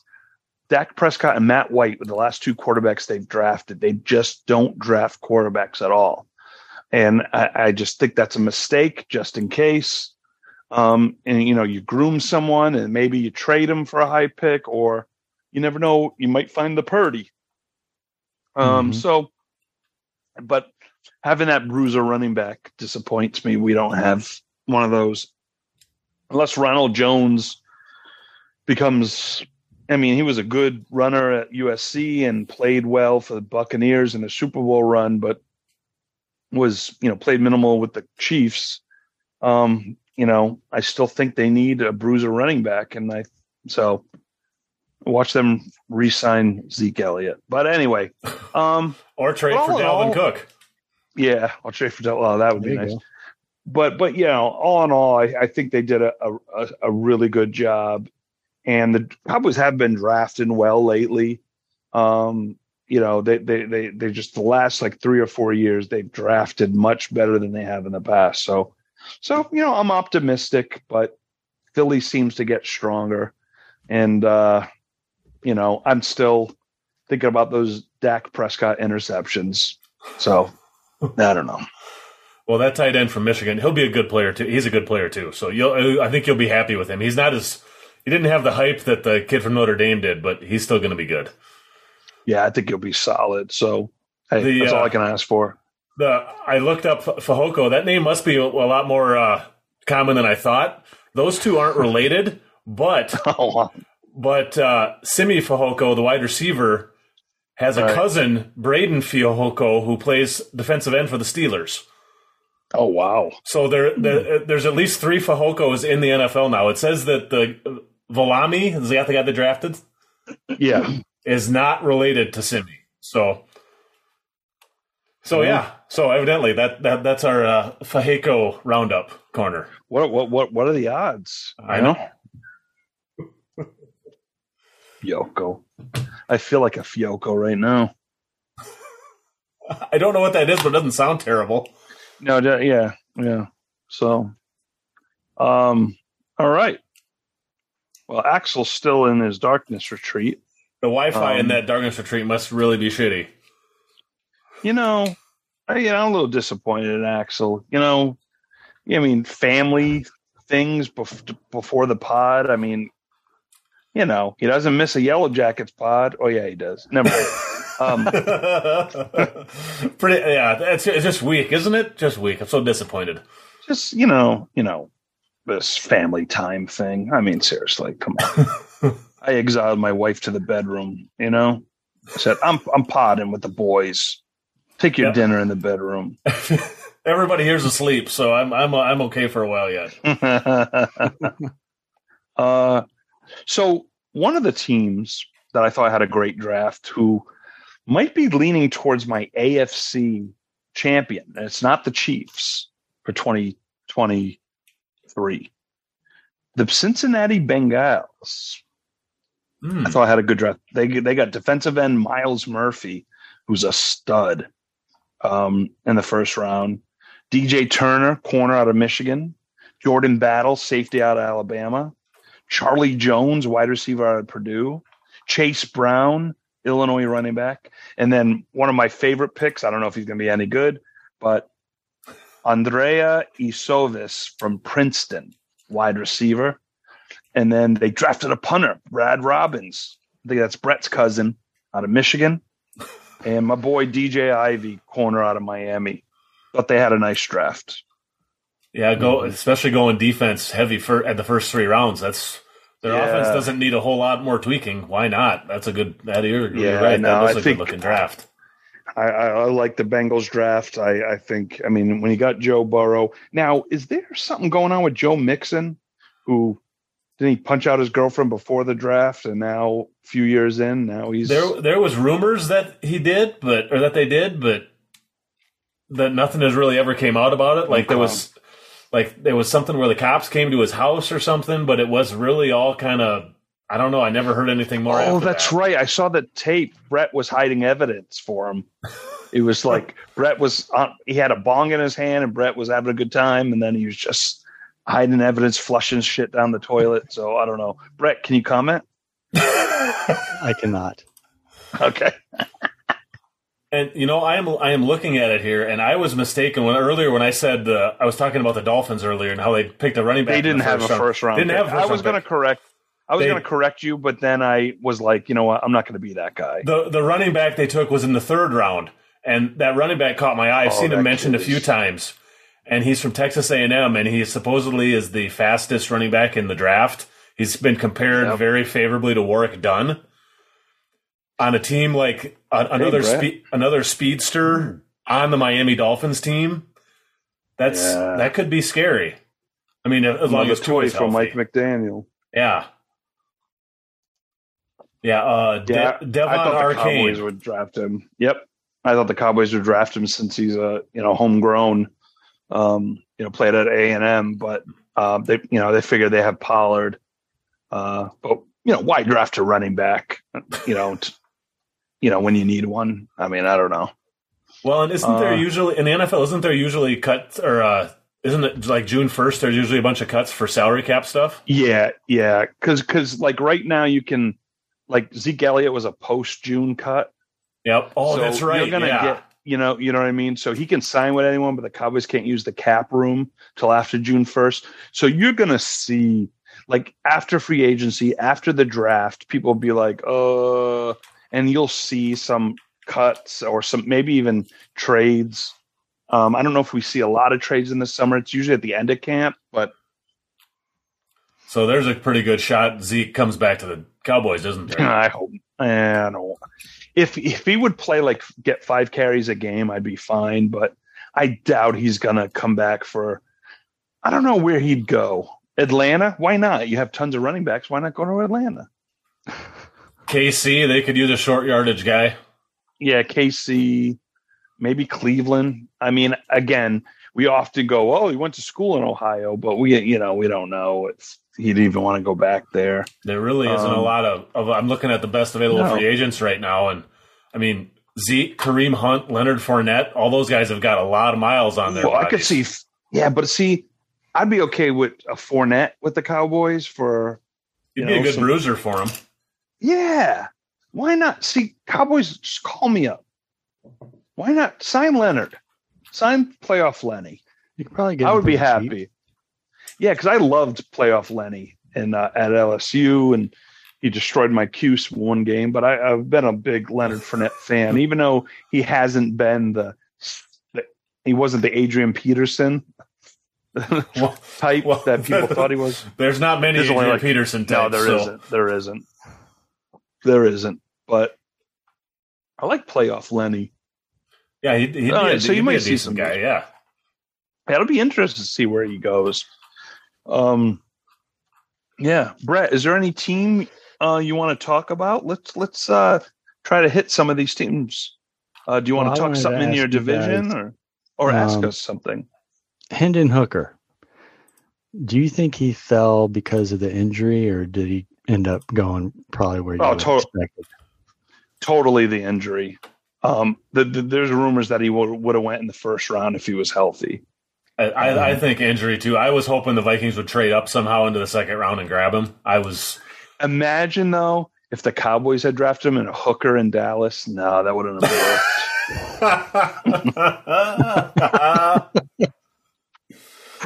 oh, jeez. Yeah, that had to but, be because I mean, before that injury, he looked, he was awesome. The times I uh, watched, he was. That's, yeah, I mean that Alabama LSU game was intense. It was insane. Oh my god! But um, the thing is, though, and, and and I've we've talked about this. Why do you think? I mean, I know there's so many factors that go into this, but why do you think the quarterback position from college to pro is the hardest to evaluate? I mean, but even like I said, the experts, the scouts, they, you still don't know. It, it, it's crazy because I know there's the how smart are they reading defenses, the mental aspect. There's also the personal aspect, what's going on in their lives. It's different things. I mean, Dak Prescott, uh, you know, as much as I yell about him about his interceptions and stuff, his rookie year, the Cowboys were the number one seed they they were awesome, mm-hmm. you know. And then they lose a tough one to Green Bay, and he was a fourth round pick and their second fourth round pick. And Paxton Lynch went in the first round for Denver and God, and got cut from an, a USFL Lynch. team.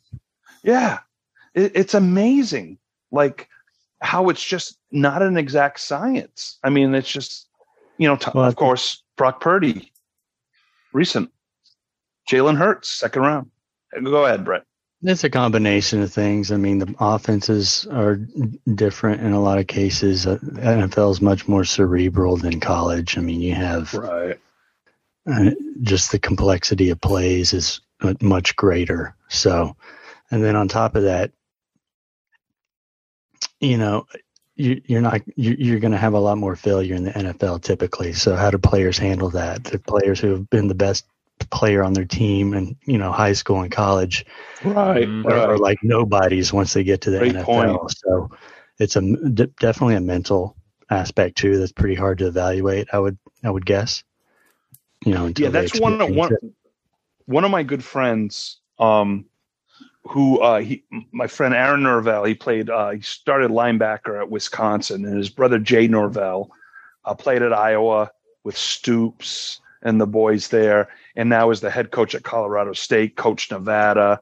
Um, you know, so good friend of mine. He he was telling me because he he tried to make it in the CFL, couldn't, you know, it didn't work out, whatever. But um, I, I, I can't remember if it was him or someone else. But anyway, like the players that were playing in NFL Europe, like they all have the athletic ability. It's just a lot of them don't have the mental strength yeah. mm-hmm. or the smarts. I mean, my buddy Aaron was telling me like Major Harris, he would have like six plays on his wrist. I mean, he was a great quarterback at West Virginia, played against Notre Dame. He was so athletic, he could just make up he for was so athletic, yeah. he could do his thing, but like he just wasn't a smart guy. I mean, he just couldn't handle, he couldn't read defenses and all that. He'd have like plays on his wrist and he just would call plays. And, you know, so, you know, because I remember, remember like I mean, this is when I was in middle school, but like Tony Rice and oh, Major yeah. Harris, and then later on Notre Dame. I remember Ron Powlus yep. was was a you know you know he would he he actually was great. At, he went to Berwick, Pennsylvania. When I moved to Pennsylvania, he was the top quarterback in the state, and he went to Notre Dame, and everyone was expecting him to be the next coming, and it just didn't work out. Like it's just it's funny. Remember, um, do you guys remember? And again, I'm a sucker for names, but Michigan had this freshman quarterback called Tate Forcier. You remember him? Yeah, I remember, remember the name. Yeah. He was mm-hmm. like showed flashes at Michigan freshman year, and then he was supposed to transfer to Miami because something happened at Michigan, and then he was going to go to San Jose State, and then never played college again. Like it's just like it's amazing. Like I'm like, I mean, that was a cool name, so I probably liked him more than you know. But I think the other, quarterback's the toughest position. I think the other reason why it's so tough, I mean, besides quarterback probably being the toughest position or the stuff you have to know the most or know how to do it, I think in the NFL when you're playing, the gap between the best team and the worst team is really not that far. Where in college, if you're the best team, if you're Georgia and you're playing against the worst team you're going to play all year, I mean, yeah. it's I mean, the gap is so high that sometimes yeah. you, it's like NFL players playing against high school guys in a lot of cases, where right. it's it's it's easy to have people be evaluated too high because they're not playing the level of competition week in week out that they're so I mean I think I think Brett's right though it's just a it's a combination of different things and I think they all play a part in that and uh, also the you say the not dealing with adversity ever because you're the, always the best player on your team and you've never had more than one loss in a season if you've ever lost you get to the NFL, you go to a shitty team, you don't win one game all year. I mean, that's so it's yeah, I think it's definitely a combination of things. But yeah, the the gap in talent I think is always just a big, huge, big, huge mm-hmm. thing.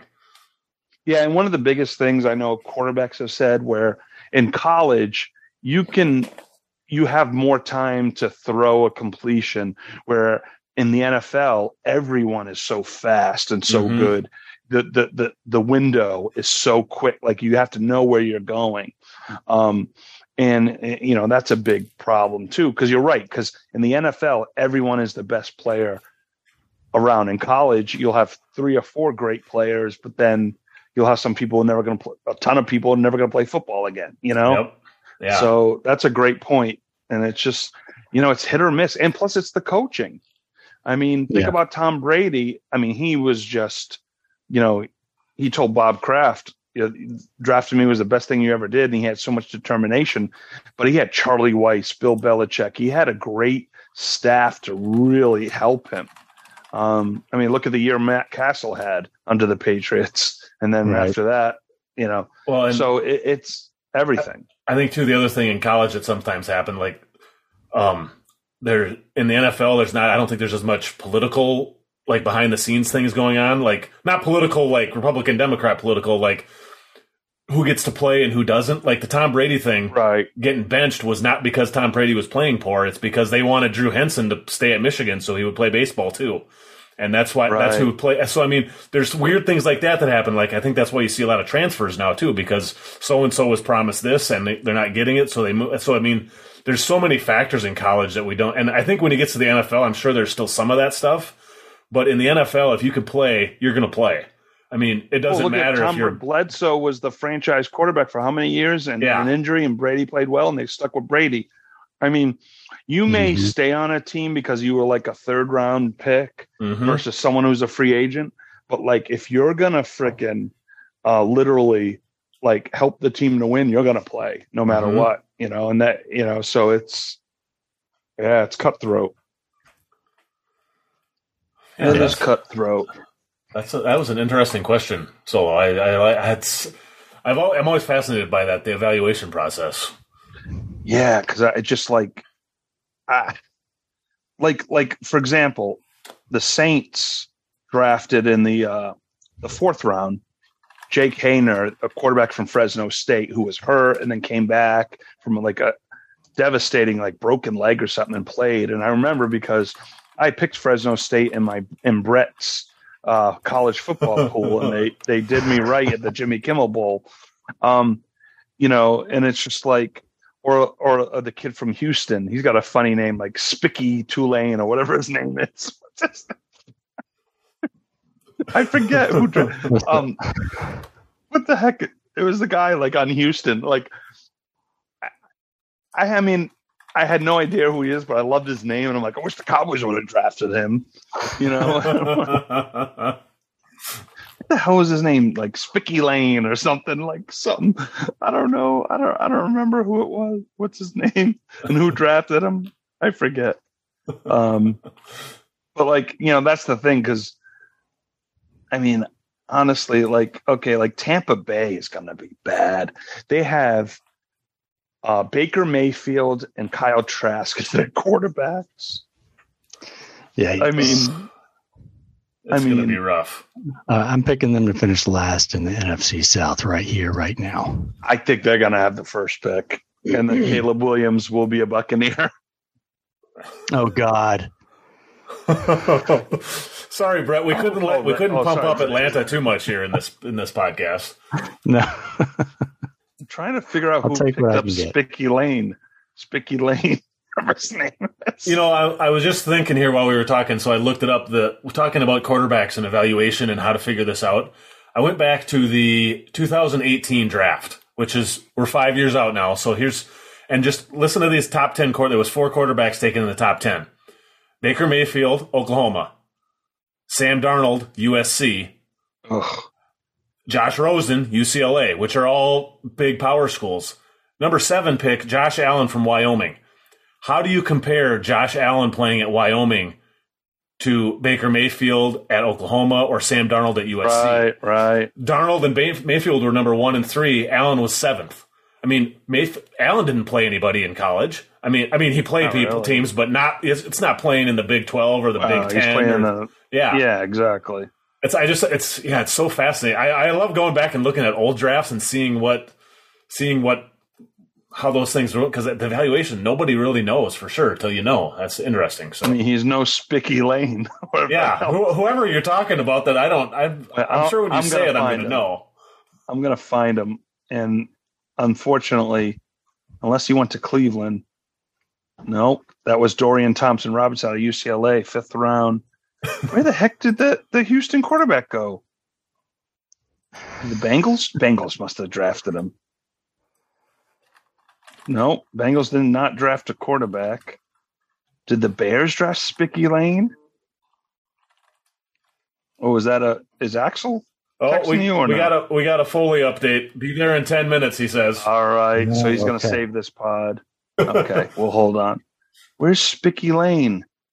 Spicky Lane. What the fuck is while you, while, I hope you're pronouncing that name correctly. yeah. While you're doing that, it's like it's like I, talk. Can I turn Can I turn the table a little bit and ask about uh, coaching hires? Because oh yeah, um, that's a good move. I, another reason I, I like the Ravens this year, I think maybe as far as preseason, you know, AFC, what are they? AFC North champ is uh, Todd Monken. I found him. New offensive I'm sorry. coordinator. Oh, sorry. Go ahead. Sorry. All right. So it was the last team. I went from Washington. It was it was Arizona. His Clayton Tune, quarterback out of Houston, fifth round. Not Spicky Lane. so Clayton Tune. Oh, you, Not very that was close. close. That was close. Spicky Lane, Clayton Tune, Spicky Lane. Okay, sorry, right, Brett. Brett, so, let's talk about coaching. Let's talk about Spicky Lane. Okay, well, I just wanted to mention that Lamar Jackson, of course, he signed uh, richest deal NFL history, five years, two sixty or something like that. But he's going to have a new offensive coordinator starting next year, Todd Monken, who I know well, coached at Georgia for the last three years. Um, mm. Before that, he was at, worked uh, at Tampa Bay OC and Cleveland OC. But I think this time around, I don't know. I just he was very impressive. I know his college game is a lot different than the NFL, but um, I'm interested to see what he can do with Lamar Jackson and uh, you know see what he can do with that offense. So do you yeah, think do you think he was good because of the play calling or because Georgia is just loaded with NFL players and they make him look a lot better than he is? I think he had a lot to do with Georgia's success. Obviously, Georgia's got a ton of talented players, but not you know, Stetson Bennett was their quarterback. No one, no one ranked Stetson Bennett. You know what? Stetson Bennett's going to sell so, uh, cowboy cowboy hats and cologne. Stetson Bennett. Strong enough for a man, made for a woman. I think he was a clear uh, he was a clear upgrade when he was hired, and uh, he he was a, a, big part of Georgia's uh, offensive success the last couple years, um, in my opinion. So I, I I expect him to do well in Baltimore.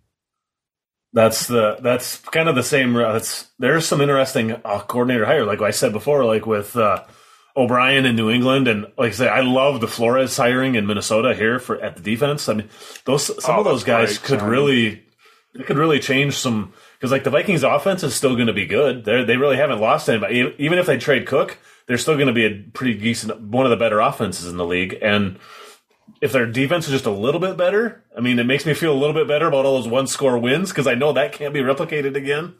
So uh, what? Remember that year, the year we went through with the Vikings, and oh, oh my God, the Buffalo game, the Colts come back. Oh God, it was. Oh my God.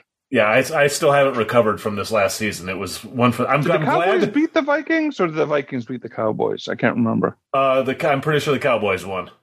Oh, okay, all right. So I get another. Okay, I can bring that up every.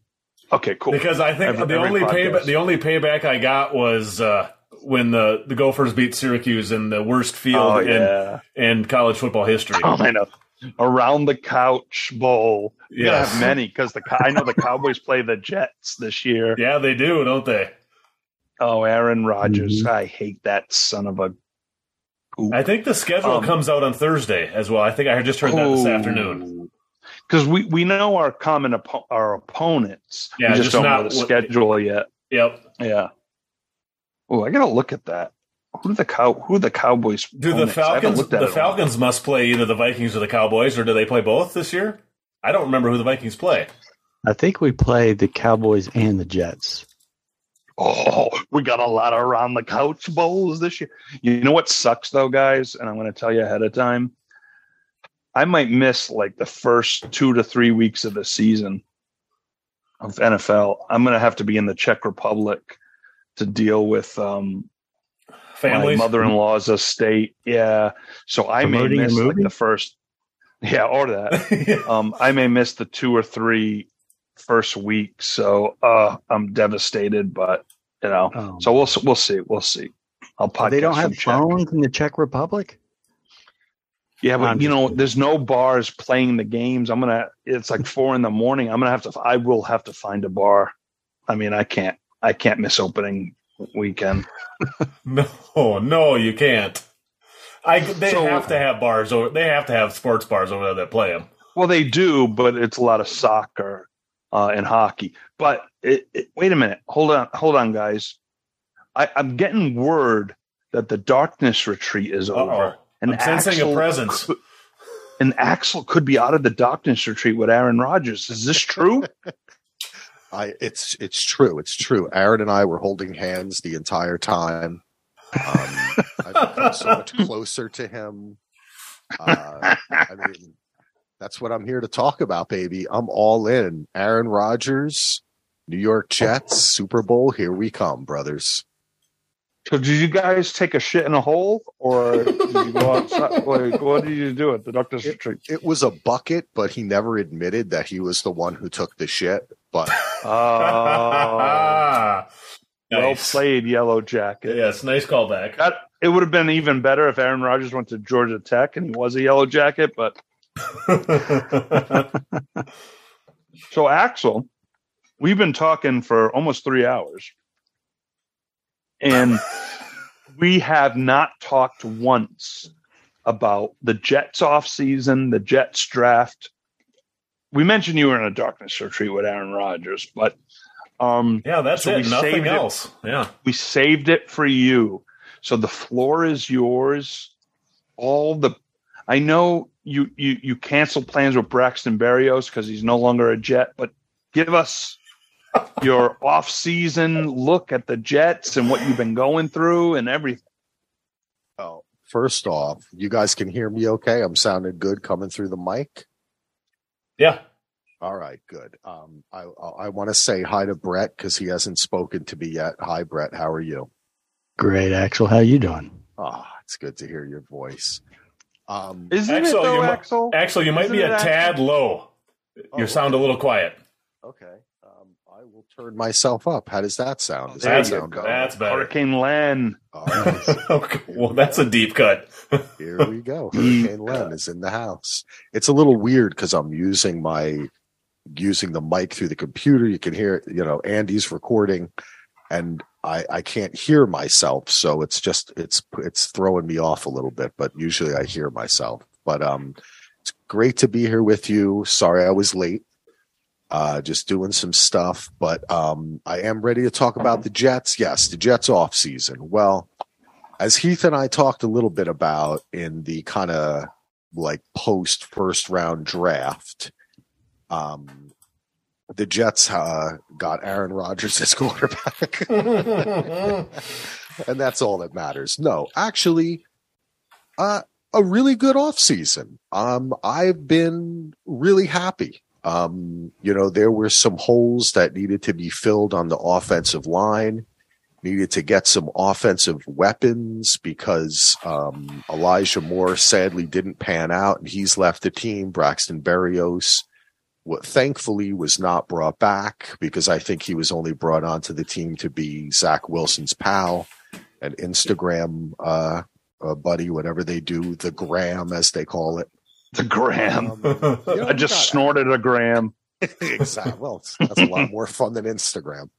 Um, yeah. we, we, you know, Jets did good, did very good. Allen Lazard, the guy who wouldn't catch a pass for solo, uh, he's on the team. Oh. We re-signed Ty Johnson, which who I felt I don't know why every freaking Jets fan and podcast always complains about Ty Johnson, but you get him in there a couple plays, he does good. So I, I think I think he it's good to have him back on the team. Mecole Hardman, who is someone I always liked. I thought he'd do better on the Chiefs. Maybe this will give him a chance to kind of do what Elijah Moore couldn't do. Ooh, I didn't realize you guys had him. Yeah, so that was a good pickup. Um, we got Quinton Jefferson, defensive tackle. Um, Tim Boyle, the old head quarterback, come in. I like that. this is something that they wouldn't do with Zach Wilson. Like everybody's like, why aren't you bringing in someone older last year to kind of mentor him? Now they kind of got Who's Tim Boyle. He he has been around the block. He Yeah, played he's on the Packers. He a long played- where time. else did he play? I think What position? Quarterback. quarterback. Tim Boyle? You sure? Yeah, I've Yep. never even heard of Tim Boyle. yeah. Tim Boyle. Tim Boyle. He's played. Who who was I gonna? Let's see. Let's look at. You guys his- are wrong. There's no Tim Boyle. Packers, Lions, and the Bears. He's basically played for the entire A- NFC North, Oh except my for the Vikings. God. and he, he's You're and He right. was on the team with Hackett when Hackett. Oh, it said was Tim Boyle, on 1994. Yeah, Tim Boyle, baby. Um, we also got Oh, wow. the center, uh, Wes Schweitzer, who also played uh, on the Packers. Yeah, Tim Um, Boyle. Even though we just we are in the draft, the draft. You want me to talk about the draft, or do you still want to talk about? Well, you you buried the No. big lead of the free agents, Greg the Leg, man. That's a nice Oh, signing yes. too. yeah, that's true. Yeah, he was a great signing for the Cowboys. I'm not even joking, awful. Axel. We had a nice kicker segment earlier, so Well, No, hey, Axel, talk about the Jets, the offseason, do everything. We need you. Okay. Well, Sol, uh, Sol might have had a few glasses of wine. So Uh, Bear with me. Uh, Speaking of punters, Thomas Morstead, the Jets signed him too, who was uh, with the Dolphins last year. Solomon Thomas, Zuerlein too. I like that they got two kickers because I think it, this has been a problem for the Jets where they've like ignored this. I'm sorry, Morstead's a punter, but um, I like that they brought Zuerlein in, and I hope that someone will also will challenge him in preseason because this is something they've had an issue with. Oh, like the Cowboys, Axel. We don't bring in any kickers. Many teams, right? Many. They're going to bring back Tony Zendejas or Rafael Oh, Septien. I'm I'm hoping Fuad Reveiz makes a comeback to the Vikings. So. Rod. Oh, Ando, real quick, Axel. We used to, when in college at Syracuse, we used to play Madden in my room all the time. Uh-huh. And Frod Reveiz was the Uh-huh. kicker for the Vikings. And my buddy Milos would go, Frod Reveiz, like every time he kicked. It was hilarious. Oh, my God. Oh God, dude! Man, Sorry. back in the day, uh, my friend Oh, Ara, the who good old mentioned days. on the pod before, he was known as the resetter because if you got ahead of him, he would just jump up and reset the save. oh, oh, Yeah, Oh, yeah. that's grounds for a to- beating in our old Madden rules. Oh, us too. It was. It was grounds for a beating, and and he got a few beatings here and there. I used to have my uh, have Lou grab him. I'd be like, Lou, grab him before you can reset it. Um, all right, let's go to the draft. That was the off season. Will McDonald, I know he was the first pick, 15th overall. Yeah, yeah, yeah. kind of got a little bit screwed because the Patriots traded their pick to the Steelers. So the Steelers took the offensive lineman that everybody knew the Jets wanted. And that was also the Jets had already switched their pick with the Packers, 13th and 15th. So what turned out, a lot of people are saying, oh, that's not going to be meaningful. It kind of was. We think now, but who knows what's going to happen. But everybody likes this kid. I mean, a lot of people are saying this is the stupid shit about the draft. I know you guys have been. I'm sorry, I don't mean to just go on a monologue here. Stop. No, please do, yes, Axel. it's we all need you. You're saving the ratings right now of this pod. Basically, basically, my feeling of the draft is the same way I draft fantasy. Is that person going to be there when I pick again? Right.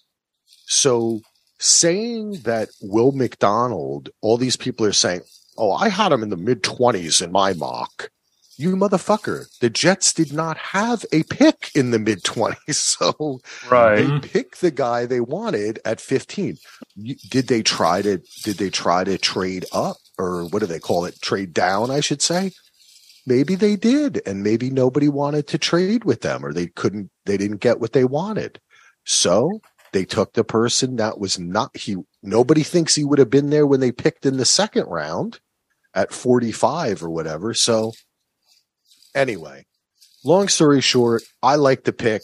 defense. We can never have. I do too, Axel. Defensive players. I like a, your pick. I like all McDonald's. I do. Yep. He's he literally. I mean, Iowa State. He's freaking um, a beast. 6'4", 239. He's an edge rusher with a good bend and closing burst. Has the foot speed to win with weave moves and flashes an effective spin move. The uh, just like the just like the uh, the D tackle that the Cowboys drafted from Michigan. I see a lot of Iowa State games here too because I'm not that far away from Iowa State campus, and he is awesome. You are going to love this guy. I mean, the last guy yeah. you got from Iowa State was pretty damn good too. I mean, Bree, uh, he got Hall. hurt, but he was yeah. damn good. And yeah. I, Iowa State's been pumping out a lot of good players the last few years. I mean, Brock Purdy. There's there's a lot of them out there. So it's uh, yeah, he's he's good. You're going to be happy with him. He's not flashy as some of the other skill players, but he's good. Yeah, no, he's going to make a key sack, Axel. He'll make a key sack against the Cowboys to win the game. Mark my words right now. that sounds good to me, Solo. um, in the second round, I'm sorry, it was not 45th, it was 43rd. The Jets picked Joe Tippmann, double P, double N, from Wisconsin, a center. Double P? Double P, baby. And this is great because maybe they maybe he doesn't play center. Maybe he does play center. Offensive line. What do I know?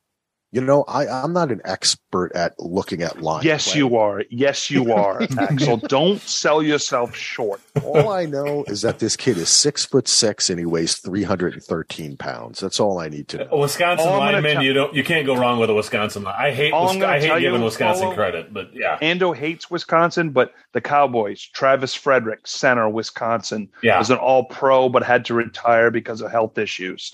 And then they draft Tyler Biadasz, center Wisconsin. And he wasn't that good, but last year he had a Pro Bowl type season. So why not go Joe Tippmann? That's, you know, yeah, Wisconsin be, lineman. You can't. As I was going to say, as much as I hate Wisconsin, you can't go wrong with linemen from Wisconsin. I mean, they've turned them up year after year. They turn out awesome offensive linemen. So yeah, it's a good pick. Yes, I was happy with it. I was also happy. Now we traded out of the third round and in the fourth round picked Carter Warren, offensive tackle from Pittsburgh. Good. Again, I was just happy that they took an offensive lineman. Six six six three eleven, Axel. I like it. Big dude. He's good. That's what just concentrate on it. Because the problem last season was that the team literally did not have enough people to play offensive line. So I we just need more. So you sign them, you re-sign the center from last year too. Keep keep them all on the team. See who works out. Well, and Zach Wilson was kind of the problem too, I think, but we won't talk about him anymore. Well, yeah, yeah was not good for. Well, yeah, for that's any, true. Anybody that was playing quarterback, Mike White, nobody. Um, what's his name? Joe. Well, when SVU got hurt, whatever. What's his name? What do you abbreviate him?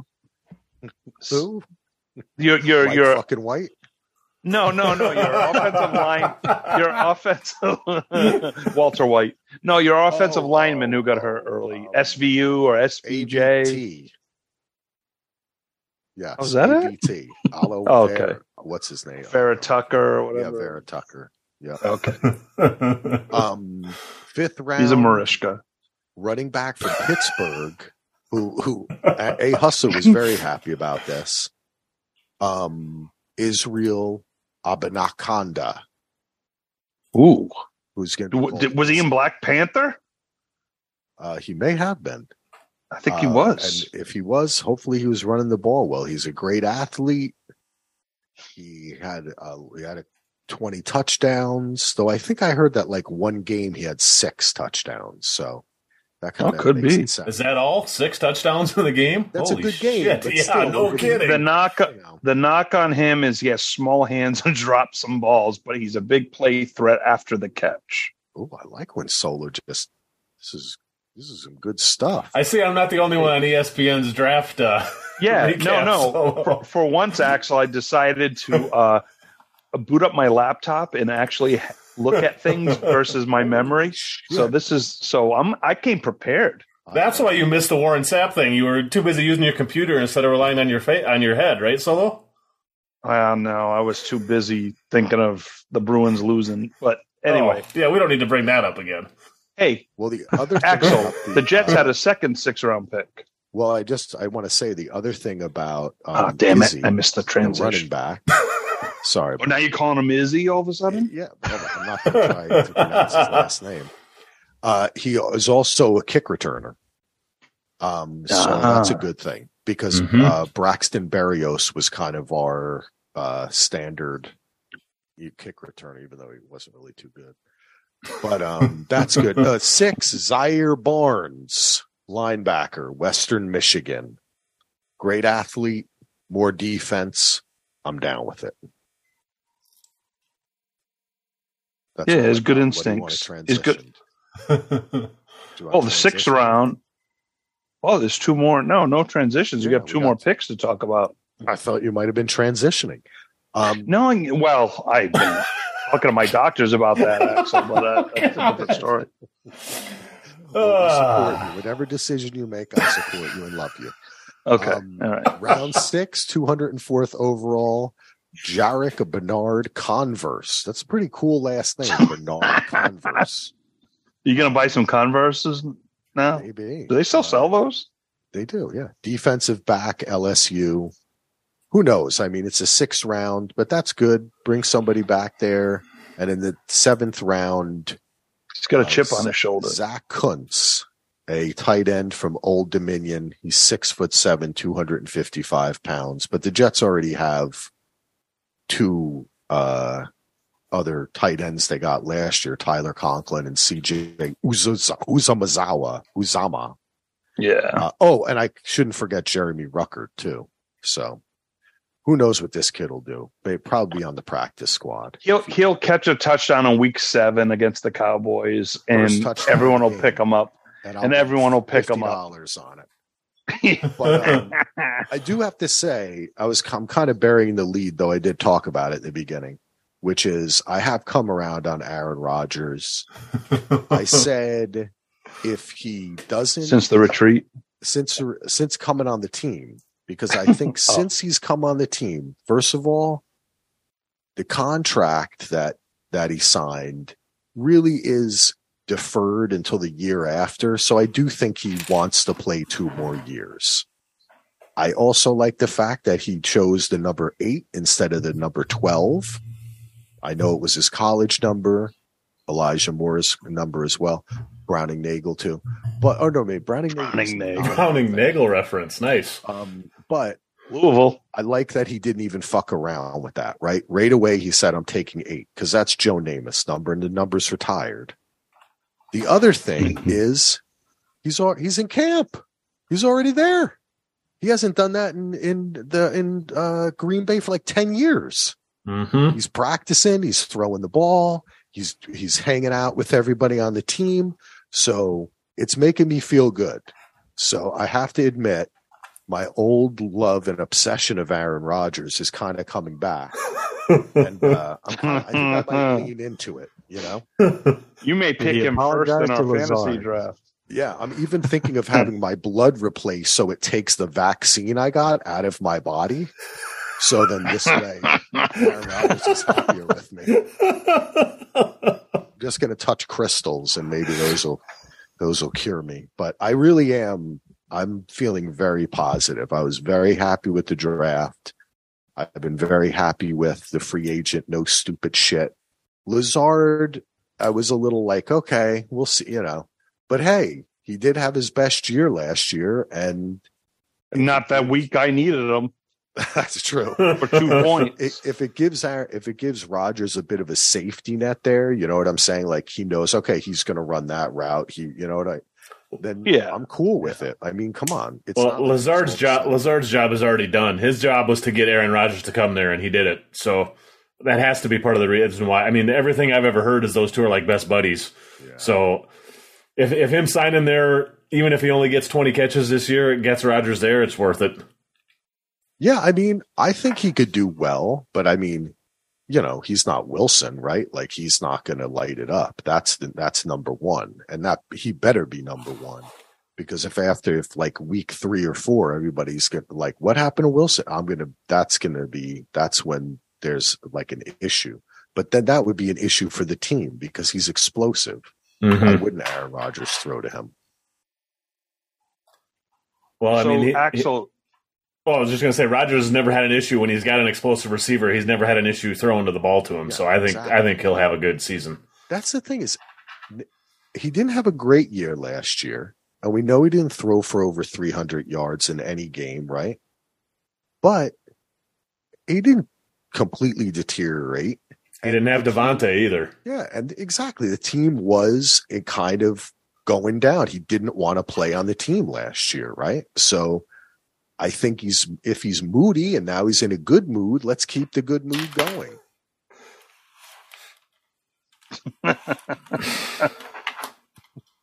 well, well, it'll be interesting that. for sure. I, I I appreciate the good drama, so I'm looking forward yes. to what Aaron Rodgers brings in New York or New Jersey. Sorry, New Jersey. Thank you. It is New Jersey. Actually, the Jets are totally based in New Jersey now. Yeah, it'll be interesting. I mean, because you know, you have a quarterback, and like last year was like, oh, because of Zach Wilson. You know, if we had a quarterback, we would have went to the playoffs. Now expectations are a little bit higher. yeah, yeah. People, I see them definitely in the top ten of power rankings, though they, for some parts of last year, they were. I mean, you just say the team won seven games with not good quarterbacking. Though I do think Mike White is better than people give him credit for. He obviously is not really Mike fucking White. I think, you know, maybe that was. Is he in Miami now, Mike yeah. White?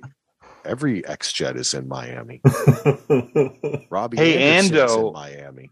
Oh, that's right. Ando, your boy, Minnesota running back Mohamed Ibrahim. Yes free agent signing with the Detroit Lions. Yes, that's he, he's. I think he's going to have a. He'll be a. He'll get some. He'll get some snaps, and if he stays healthy, he's a. He's going to be a nice. I don't think he'll ever be a starter, but he'll be a nice backup running back. He'll he'll be okay. He's a he's a hard ass runner, so I don't like that he's in the same division as the Vikings, but I'm still gonna still gonna cheer for him because just because he's a Gopher. So yeah, Gophers had a few guys drafted this year, so that was kind of nice. Yeah, not as many as oh. uh, as Georgia, but that's uh, you know, and you know, I think we forgot to ask uh, Brett, are you going to buy yourself a Philadelphia Eagles jersey or Georgia North is what they're calling it now? I think Georgia North, yeah. I will not be doing that now. hey, uh, I wish those players well, but uh, no, I am. I am not, never going to be rooting for the uh, Philadelphia Eagles.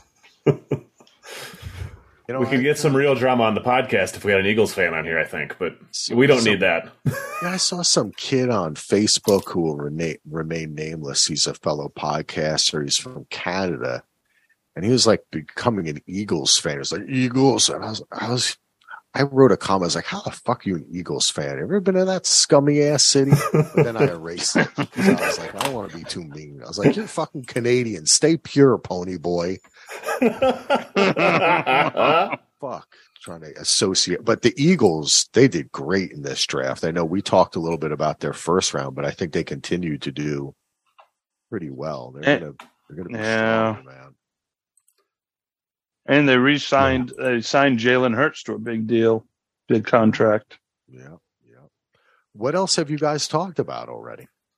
I think everything actually. Oh, okay. Did you look at the opponents for next year? Because you know mm-hmm. this is something that I've been looking at. We were just talking about it a little bit right before you got on. Okay. Yeah. yeah let's talk we, about it. Well, we talk about like I'll, I'll just say like, look, there everyone's talking about the Jets. This is their opponents next year. Now we know because of the division, but home Bills, Dolphins, Patriots, Chiefs, Chargers, Eagles, Commanders, Texans, Falcons. Away games, Bills, Dolphins, Patriots, Broncos, Raiders, Cowboys, yeah, Giants, Browns. That's not the it's not the easiest schedule. No. That's not the, when, that's why I mean a lot of people you look at the team and we should oh, go down to Dallas and we'll go to that Jets game is what we should do. Oh, man. let's go solo. If Star City Money Stadium. comes in. Who's uh who's let's see what's the um uh let's look at the let's look at speaking of Dallas, let's look at your Cowboys solo. Okay, let's look at it. Home games. Rams, Seahawks, Patriots, Jets, Eagles, Giants, Commanders, Lions. So Rams, Seahawks, Patriots, Jets, Lions out of their division. Away, Bills, Panthers, Chargers, Dolphins, because the AFC East is playing the mm-hmm. AFC East, 49ers. It's an interesting, that's, that could be a nice. tough schedule. Yeah, they always have a tough schedule. But you know what's interesting with the Niners? So you had Brock Purdy, who's probably not, who got injured, probably not going to be ready. Trey Lance injured. Jimmy Garoppolo signed with the Raiders reunited with Josh McDaniel. Like as the Niners look like the team to compete with the Eagles, but like that quarterback position is still shaky. Mm-hmm. Shaky. And I would say the yeah. Cowboys have a chance, but I'm just worried about Dak's interceptions. Yeah. And McCarthy's their coach. Is Brett going to pick Colts Cowboys again? This boy Anthony Richardson. yeah, solo, you miss or uh, not solo. Actually, you missed the part where uh, we're gonna a new weekly segment. It's just gonna be Brett's comments on Anthony Richardson every week because he's Ooh. he's he's very much into the Anthony Richardson saga right now. So it's not very positive as of right now. So. Oh. Okay. Well, I'm, I'm interested to see how that progresses. Um, speaking of, well, you'll be on the pod, so I know. I still have to listen though. Oh, that's um, true. Yeah. uh, here goes. Here goes the Atlanta Falcons next year. Home. All right. Packers, Vikings, Texans, Colts, Commanders, Panthers, Saints, Buccaneers. Oh, easy ass schedule. That's that's not bad right there. Away, Bears, Lions, Jags, Titans, Jets, Cardinals, Panthers, Saints, Buccaneers. Oh, easy ass schedule. That's Falcons will go 14 and three. Bijan's going to average 200 yards a game this year, Brett. You're going to be it, sitting pretty. yeah. We're going to go 15 and 2, but lose to the Jets and the Vikings. So, Axel so our around the couch bowl, where our favorite NFL teams and college teams meet, we have a Jets Cowboys, we have a Jets Falcons. Yeah. Do you play? Do you play the Vikings or no? Yeah, Vikings Falcons. Vikings Falcons. Yep. Oh, Vikings Falcons. I think that, I think those are the only three. Okay. All right. Now let's see what's uh here we're getting to the uh Oh wait, I'm trying to find the Vikings here. Ooh, ooh, ooh! This is going by so quick. Uh, here we go. I'm scrolling too much.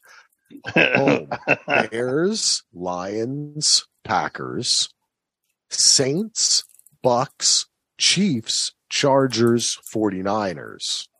Ooh, uh, that's tough. Chiefs, Chargers, yeah. 49ers. Away, Bears, Lions, Packers. Falcons, Panthers, Broncos, Raiders, Bengals, Eagles. Oh my God! Yeah, this is what I, I mentioned this earlier. Might go, might go one in sixteen. The Vikings have a very difficult schedule this year. It's it's gonna it's, holy shit. Yeah, there's a lot of that's the that's the punishment for finishing in first place.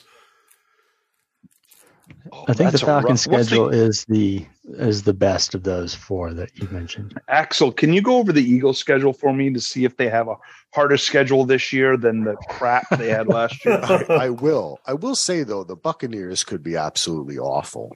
Like I think they're going to be the worst team yeah. in the league. Them and the Texans. That's a good prediction. That's a good prediction. Yeah. Um, Philadelphia Eagles. Okay, a little bit more of a uh, schedule this time around the Philadelphia Eagles. Let's see how good they go undefeated this year. Cowboys, Giants, Commanders, Cardinals, Bills, 49ers, Dolphins, Vikings home. Ooh, that's tough. Yeah. Away, Cowboys, Commanders, Giants. Patriots, Rams, Jets, Bucks, Seahawks, Chiefs. I think Ooh. Patriots, Jets. Oh, they got they got the extra game against the Chiefs. Yeah. Good. Yeah, Good. they, finally, they got the Bills in there. They got some tough teams there. finally, finally, the Eagles have a tough schedule, and you watch them go like ten and seven. Sons of bitches. Oh, I missed hearing the Eagles hate solo. This is this makes my makes my heart happy. I mean, Though I, I, will say they're, they're they're fun to watch, though. I mean, Hurts, Hurts are they? no, they are. I think Hurts is fun to watch. Come on, Yeah, against bad teams because that's all they play. No, I mean it's good for you know. Believe me, what's good for the NFL. Like I love having Cowboys Eagles mean something because the Eagles Commanders, which used to be the Redskins and football team, that rivalry hasn't that. been. Yeah, I'm sure they are to the to the around the couchers.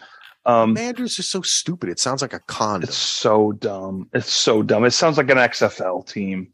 Yep. Uh, yeah, it's not good. I don't like it at all. I like the old USFL team, the Washington Federals. I like that. And the and, and the Washington Senators in baseball. I like that former that have been a team twice and they became the Twins once. And they Yep. um, What was the name that people really got behind, but then they kind of ditched it? And I think I liked it. Does anybody Skyhawks? remember? No, it was something else. It was Washington. okay. I can't remember what it was, but I remember seeing some like mock-ups of it and people were kind of getting Mhm. behind the name and then that stupid fucking owner was like no i'm not doing it because it was like a i think it was a tribute That's- to a an, an earlier team or something i can't remember Hmm, I don't Oh, remember. I don't know. it's the washington was it? Yeah, the Commanders is crap. yeah I'd rather you- a good name Football team would have been better. Washington football team that was so stupid too. I'm too. gonna say I'm still sore that the Titans are the Titans. That that kind of does, does annoy me a little bit because that was the original name of the Jets, the Titans. Oh, that's right. Yeah, That kind of annoyed. that was my high school in Rhode Island. My Tollgate Titans. We were Tollgate Titans. That was always like a fun kind of trivia. And then and then when they were like the Tennessee Titans, I was like, And I I always miss. wish, I, was just I always wish the Texans would have went back to the Oilers too. I missed having. I, I was just going to say that, Ando. I love the Houston What Oilers. Stupid Yeah. name. Only a t- Yeah. only like that's just so stupid. The Texas Texans. Well, the Like, just- Dallas Texans became the Kansas City Chiefs. Yeah, that's true. You know, uh, uh, I mean, There'll never be anything as silly as the Utah Jazz. oh, I know. where they have no music, right? Well, they yeah, they should be just called the Utah Mormons. Yeah, New Orleans Jazz. Utah Mormons would have been perfect. They would have loved that. Yeah, they would have liked it. What else is going on, guys? How you doing? Hey, I do have a question for everyone. Oh, I like questions. Um, just to keep it going, unless people want to drop off because it is kind of late here. I came on late, but what are um, what are you all thinking about uh YouTube Sunday Ticket? I'm not I- going to lie. Bueller? Okay, I'll, I'll just say this. I was waiting for You you, to go solo. Okay, yeah, yeah. You know me and the frickin' I did not have a good experience with the Amazon Prime games with fast forwarding and rewinding and all that jazz. I personally like DirecTV because I also like to record the games on DVD and put them in my library. And now I'm not going to be, I'm only going to be able to record games that are on national TV um, because I don't have the capability to record off YouTube until someone teaches me how to do it. Uh, so Well, I'm not, th- I'm they'll not be stored on YouTube. You can still record them if you if you have YouTube TV. You can record all the games, but I think they're going Right. to exist on YouTube instead of on your usual DVR. Oh, okay. So I, cause, cause off the record, even though we're on the record, like I can get old games on YouTube and download them and put them on disc. So I don't know if I'm gonna be able to do that, but hmm. um, I may have to pay someone to do that for me because uh, I like to keep all the cowboy games. I record a lot of other games, but I'm just you know, I, I don't know. Um, I know the interface is going to allow you to watch four games at once. I hope you can pick the games though. Yeah, you can that you want to watch. You yeah, can. that's cool. That I like. They're going to have a lot more. They I don't think they've even really introduced all the features, but so they're gonna, uh, right. you know, they want to do like camera angles and different and like a bunch of different audio broadcasts, you know, local broadcast as well as like a radio, what all the different kind of stuff that they that they want to offer. Um, I should say it's been ex- it's more expensive than DirecTV was. Well, I don't sometimes I, I got to tell you, I don't even remember what DirecTV is because a lot of times they gave it to me for free or very discounted. At so it was like three hundred bucks, three hundred bucks maybe. Yeah. I did see when I uh, turned on my TV, Ando. Uh, I I have not had DirecTV for.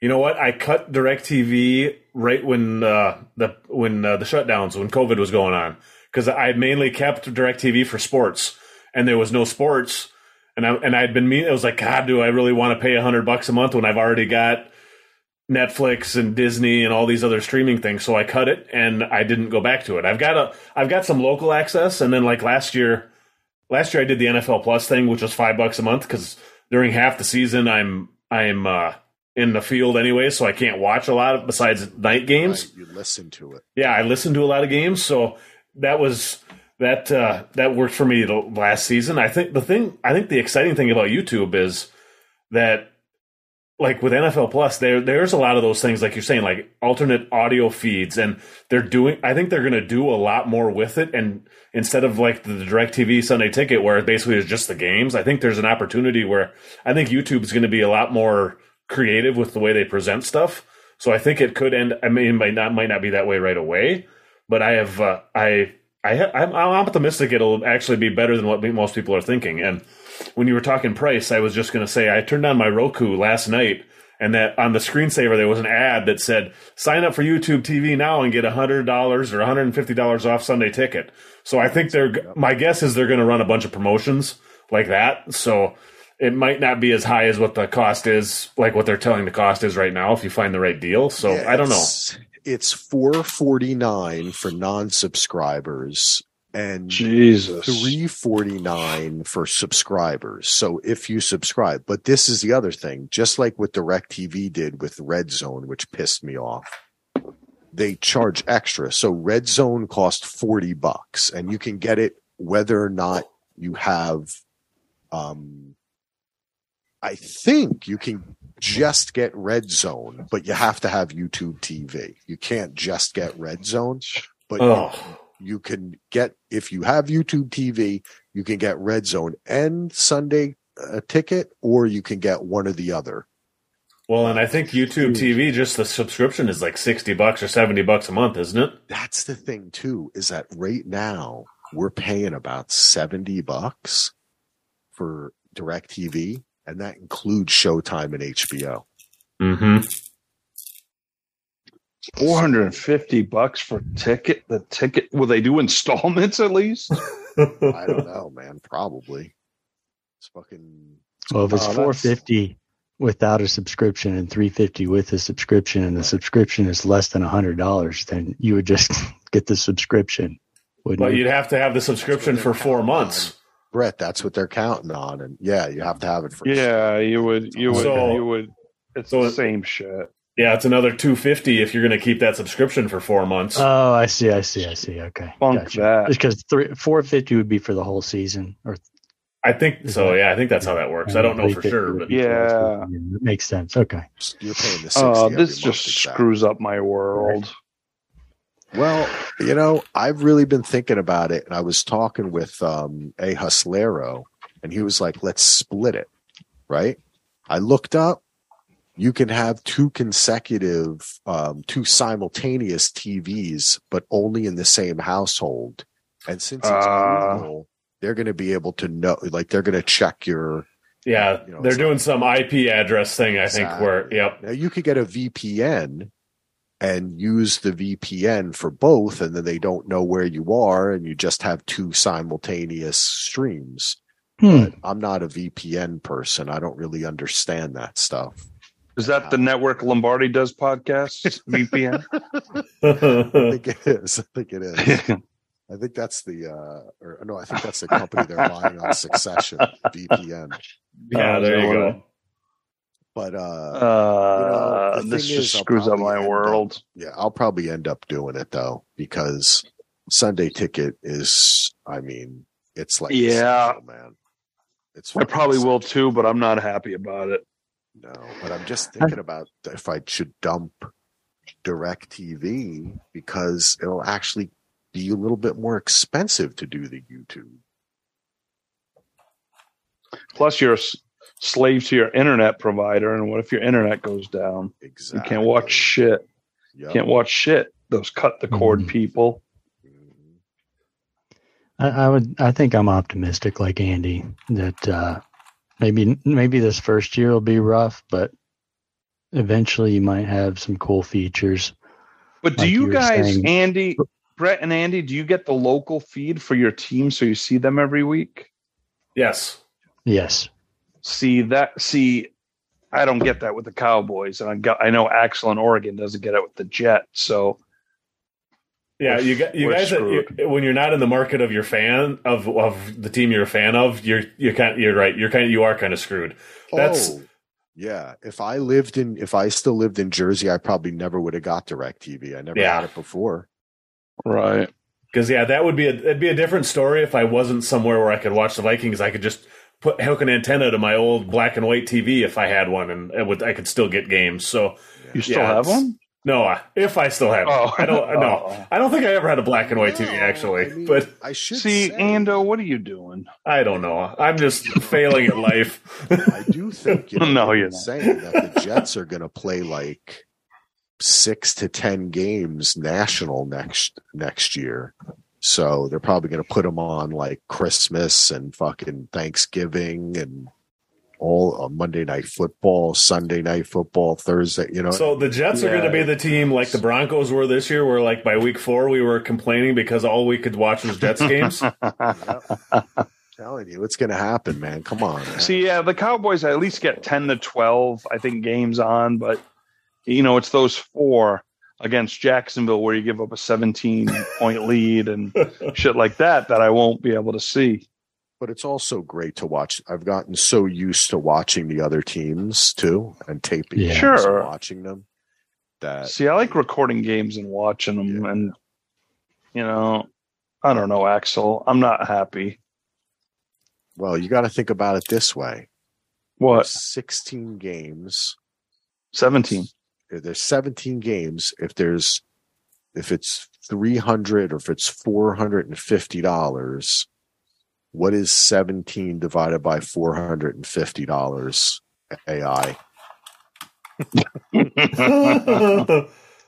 Who's good at math? I'm not good at math. 20 bucks a game? I don't know. 18, 20, 20, yeah, 26 or so, 25, 26. Yeah. Oh, really? Okay. So you think about that is would would that be worth it? Plus you get all the other games too? Six, yeah. You know, your choice yeah. of uh, Oh no, it's worth it. Yeah. But I just like my old way of being able to put it on my DVR and watch it when I want to and put it on DVD for my collection. Yeah. There's the rub. Yeah, because I think the way that the YouTube DVR works, it's basically just like it would be on Netflix or something, and it's a, that's basically a you just have access to the file on some server somewhere, and if that file gets deleted off that server, you don't get it, you don't have it anymore. You know what, Andy? I think you're absolutely right. It's just like on demand yep. on the cable where you're not actually it's there and actually they started doing that with some direct TV programs too so they can insert commercials right so you can't skip mm-hmm. so instead of the one you actually you're, you're not actually recording it they're replacing it with the on demand version that has all the commercials they sold in it mm. Fudge. See, this is bad for everyone. you know, part of me discussions like this, part of me is almost glad that I that I have to, uh, like I have such a heavy work schedule in September and October and part of November. So when I I know I'm not going to be home for the first most first half of the season, it doesn't even cross my mind to pay the 450. I may you know what though I maybe would do the like when they do a partial season package at the end of the season for yeah they might do right? a half season. I would ma- I would maybe consider doing it because I do like I say I do I am optimistic with what they what they can what YouTube can do. So I think they're going to be more proactive than DirecTV ever was. But we'll are see. we going to get uh, are we going to get cameras in all the helmets? Because that's what I want. See, I don't need that stuff. I, I know you do. I want cameras in the in in the in the pants. In the where you see the sweat and the, the urine. Camera. You want the camera in replacement of the penile area. yeah, basically. basically, that's what I want. But no, so you I know, do, I don't need you. anything. I know you. You yeah, want to see them me. hike that ball. Um, I think you know, that's what they do in um in uh Formula One because you know I love my Formula One on F1 TV. You can switch to the cars, but then there's like actually three or four different cameras in each car, and they switch that over there. So you you just choose that channel and then they'll sometimes switch the camera angle on the car while it's going. Sometimes it's on the side, the middle, sometimes actually on, or they all have helmet cams now in Formula One. And I mm. think the next step is where you can click on any driver, then choose which one of the four cameras you want. I think they're going to do that with the NFL. And I think that that's the one that is the great advantage to do it because DirecTV was not doing anything. Like they added like some stupid um fantasy zone network that was just a bunch of idiots like going like, "Hey, get me some chips." Like they just wouldn't even talk about the game. They and then they just well, and I mean, honestly, YouTube is a much much bigger company than DirecTV so is. I mean, money. Yeah, yeah, they're going to do it, and they're going to work with the NFL. I think they will put cameras in all the helmets. You'll get a camera on the ref. You'll get and, you know, see, I don't need that stuff. I don't need. I don't need. Yes. I don't need that. I don't need I like it. it. I like it. I don't I need it. it. I don't well, need it. I think if I if I'm remembering this right, way back in the first incarnation of the XFL, they tried all kinds of weird shit like that, and I'm pretty yeah, sure they, they had helmet cams. I mean, that's where like the zipline cams that they have now that came from the XFL. One of the good oh, innovations oh, yeah. they actually did. But if I remember, and I know the technology is way advanced from what it was, but I remember those helmet cams. It was like at least in a race car, it's not they're not jumping up and down and bouncing. It's kind of like almost you can get a static image a little bit better. Where I remember that it was you watching it and it was like hard to follow because the guys are bouncing up. Like when they're running, you're not. It's not a steady. thing. so it. I mean, it looks like you're watching a Bourne movie all the time, but with the shaky cam. Yeah. What's the point? I mean, I want to watch true. the game, and I want you know, I don't. Well, I don't need to see that. I'll tell you what. Maybe later, like the next day. Oh, let's see some different angles, but not when I'm watching a game. I don't care about, you know, a point of view from the running back. Uh, I think it might be kind of cool. And they do have some great image stabilization shit, especially with like AI bullshit. AI? Yeah, not yeah. threat AI, but the real. Oh, AI. that's kind of what I was wondering is maybe the technological part is caught up to right. it now. So, yeah. well, imagine this. Imagine if they put so many camera, if they did like a matrix array right around the stadium and you could literally choose any angle anywhere to watch what was happening. Like literally you could be on the field behind the quarterback and then switch around and then just move the camera around. Yeah. Or, or you're watching it from a seat in the stadium somewhere. yeah. Yeah. And, and, then, you know, you get into VR shit, which I can't really do because it makes me dizzy. But I know a lot of people swear by it. Solo, you're a big VR guy, aren't you? Hells nah. I don't need that shit. I just need my game so I know what's going on. I don't need, you know, point of views from the cheerleaders, point of views from people buying popcorn. I don't need that. Oh, okay. That's for you guys. That's for us punks. That's for you punks. Nah. Yeah. Well, um, yeah, I mean, it is what it is. That's what I got. That's what I got. That's what I got. That's what you got. That's what I got. And uh, it's going to be Eagles Bengals Super Bowl. Oh, that's your pick? My way too early pick. Oh, okay. Are we all doing this now? Yeah, we're all doing it now. I'm picking Bengals, Eagles. My way too early pick. Bengals, Eagles. Oh, damn. Damn. All right, who's going next? I was gonna say that's that's the that's the that's a nice pick. Bengals for sure. NFC 49ers. Bengals 49ers. Okay. So Ando's going Bengals Niners. Okay. AI, IA. Way Do too early to? pick. Yes. have you're to? going you're going Falcons Colts, aren't you? I, I usually like to go off the wall. Um, Yeah. Like Michael Jackson. man, it's hard. It's hard to vote against the Eagles right now, though. Well, you Give have me, to take Bal- them. They're, give me they're- Baltimore and Cincinnati. Are they able to play each other? they're, they're, they're in the same They're both conference. in the but- AFC. You've got to take Georgia North, Brett. Uh, no, Brett, go. Baltimore and Detroit. Oh, That would be fun. Detroit did look damn good the last half of the season. That would be fun. yeah. Detroit's true. going to the Super Bowl. I, I might like the mind. Packers more than Detroit, actually. Oh, Jesus. You don't have to repeat the Colts debacle from last year, Brett. Just don't pick the Cowboys, Brett. All right, give me the Eagles and the uh, Ravens. Ooh, Eagles Ravens. All right. I got, I got a far out pick for you. You ready? I'm I'm I'm I'm thinking about it right now. I got it. The Kansas Okay. City Chiefs Oh, I was wrong. versus the Seattle Seahawks. Oh shit. Broken jaw versus fixed jaw. Yep. I like it. That's better. Seattle. Seattle improved their team big time. mm-hmm.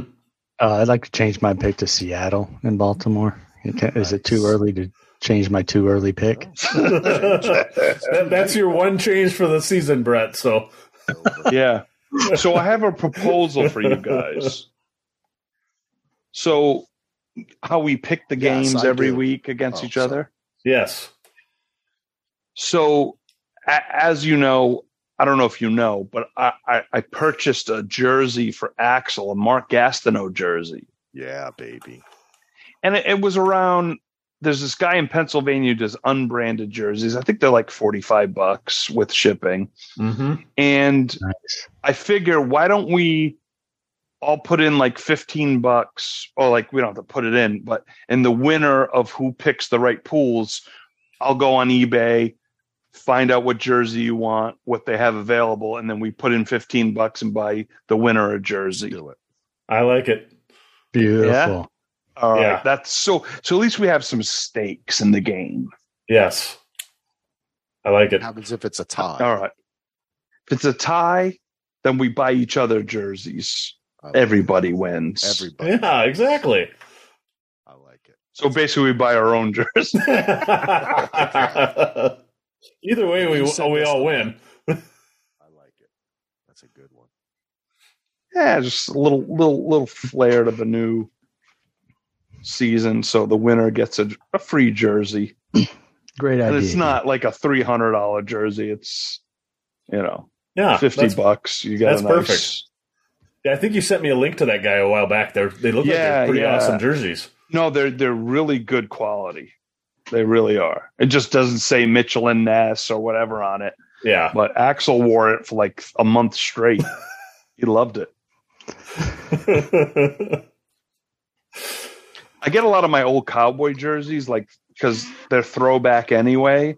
So it's like you're wearing, you know, but the quality's really good. So, because I don't like the new Nike ones that are like so flimsy. Nah. They're not. They're not good. Perry Nope. got me one, an official one, and the numbers started coming off. They're not even like sewn on. oh, they're the iron on ones. Uh, Yeah. Those- yeah, we don't do that. We do. We we do sewn on in this still have family. my original uh, Rob Moore jersey too. Oh, Rob Syracuse. Rob Moore. Oh, I haven't heard that name in a long time. Did you know there's a Bell Biv DeVoe, DeVoe song that supposedly says "One move, you're dead," but it but people thought it was Rob Moore, you're dead because Rob Moore like fooled around with his girlfriend. Yeah, po- I think that's Poison, isn't it? The song Poison. Poison, right? Rob Moore, you're dead. Yeah, that's funny.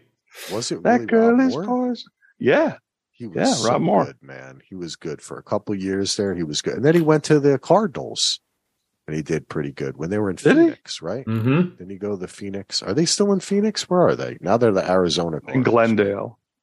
Yeah, they're Arizona. They were Phoenix late '80s, part part of the '90s. I think they changed that name after. By the time you get to Arizona, Ooh, He Chuck actually, D.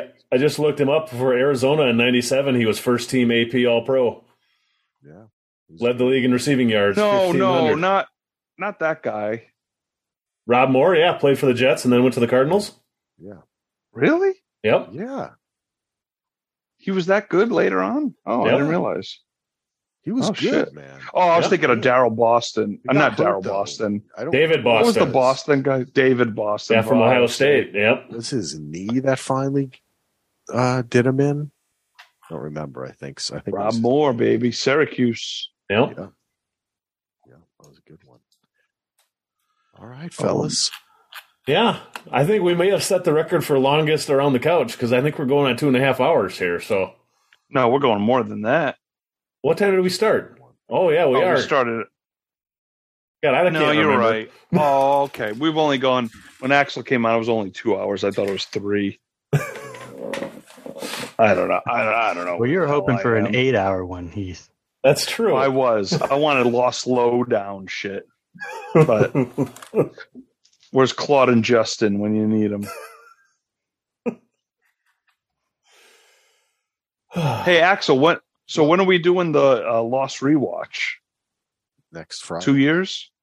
Next Friday. next Friday. like I'm itching to watch.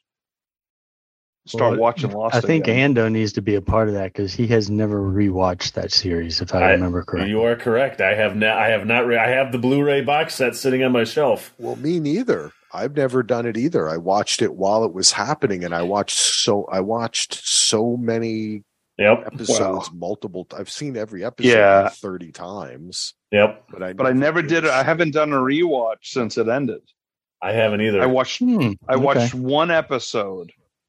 Uh, it was uh, Anna and Wendy were doing the Lost in Order. That guy who put all the Lost episodes in order or edited them all. And I watched the first one, which was Across the Sea or whatever, Beyond the Sea, Bobby Darin episode, and then I never continued. But um, I'm I'm, I'm itching because me and Axel are going to get hired to do the Dharma series, so we got to get cracking. Oh yeah, you need to start researching. So Yeah, that's I. That's one I've wanted to go back to, and I just haven't. I haven't just haven't dove, dove back into it yet. I but I really want. I haven't. wa- I think I watched the finale twice. Like a mo- I watched it once, like a month after it finished, and then I have not went back to it since. I see clips every once in a while, and I think about how much stuff I've forgotten about that show. So Hmm. with the documentary coming out, I don't know. And the I guess what is 2024 the reunion the 20 year God, I think it is. I'm going to Hawaii. I'm going to go. I want to meet Ryan Ozawa. I want to meet Bill Kava. Oh, I know I met Bill Kava, but I'm sure he'd go. Yeah, September trust 22, 2004 was the premiere date. So Um, September 2024. I'm there. I'm in Hawaii. I'm going to be like trying to kill boars and l- listen to numbers and find the running hatch away from with smoke Axel. monsters. Yeah. I'm doing it. let's do it. I'm there. You better be there, Axel, or else. And we go out a podcast from the beach. and then Donald will show up and be like, Elon Musk. I want rules. Richard. Rich.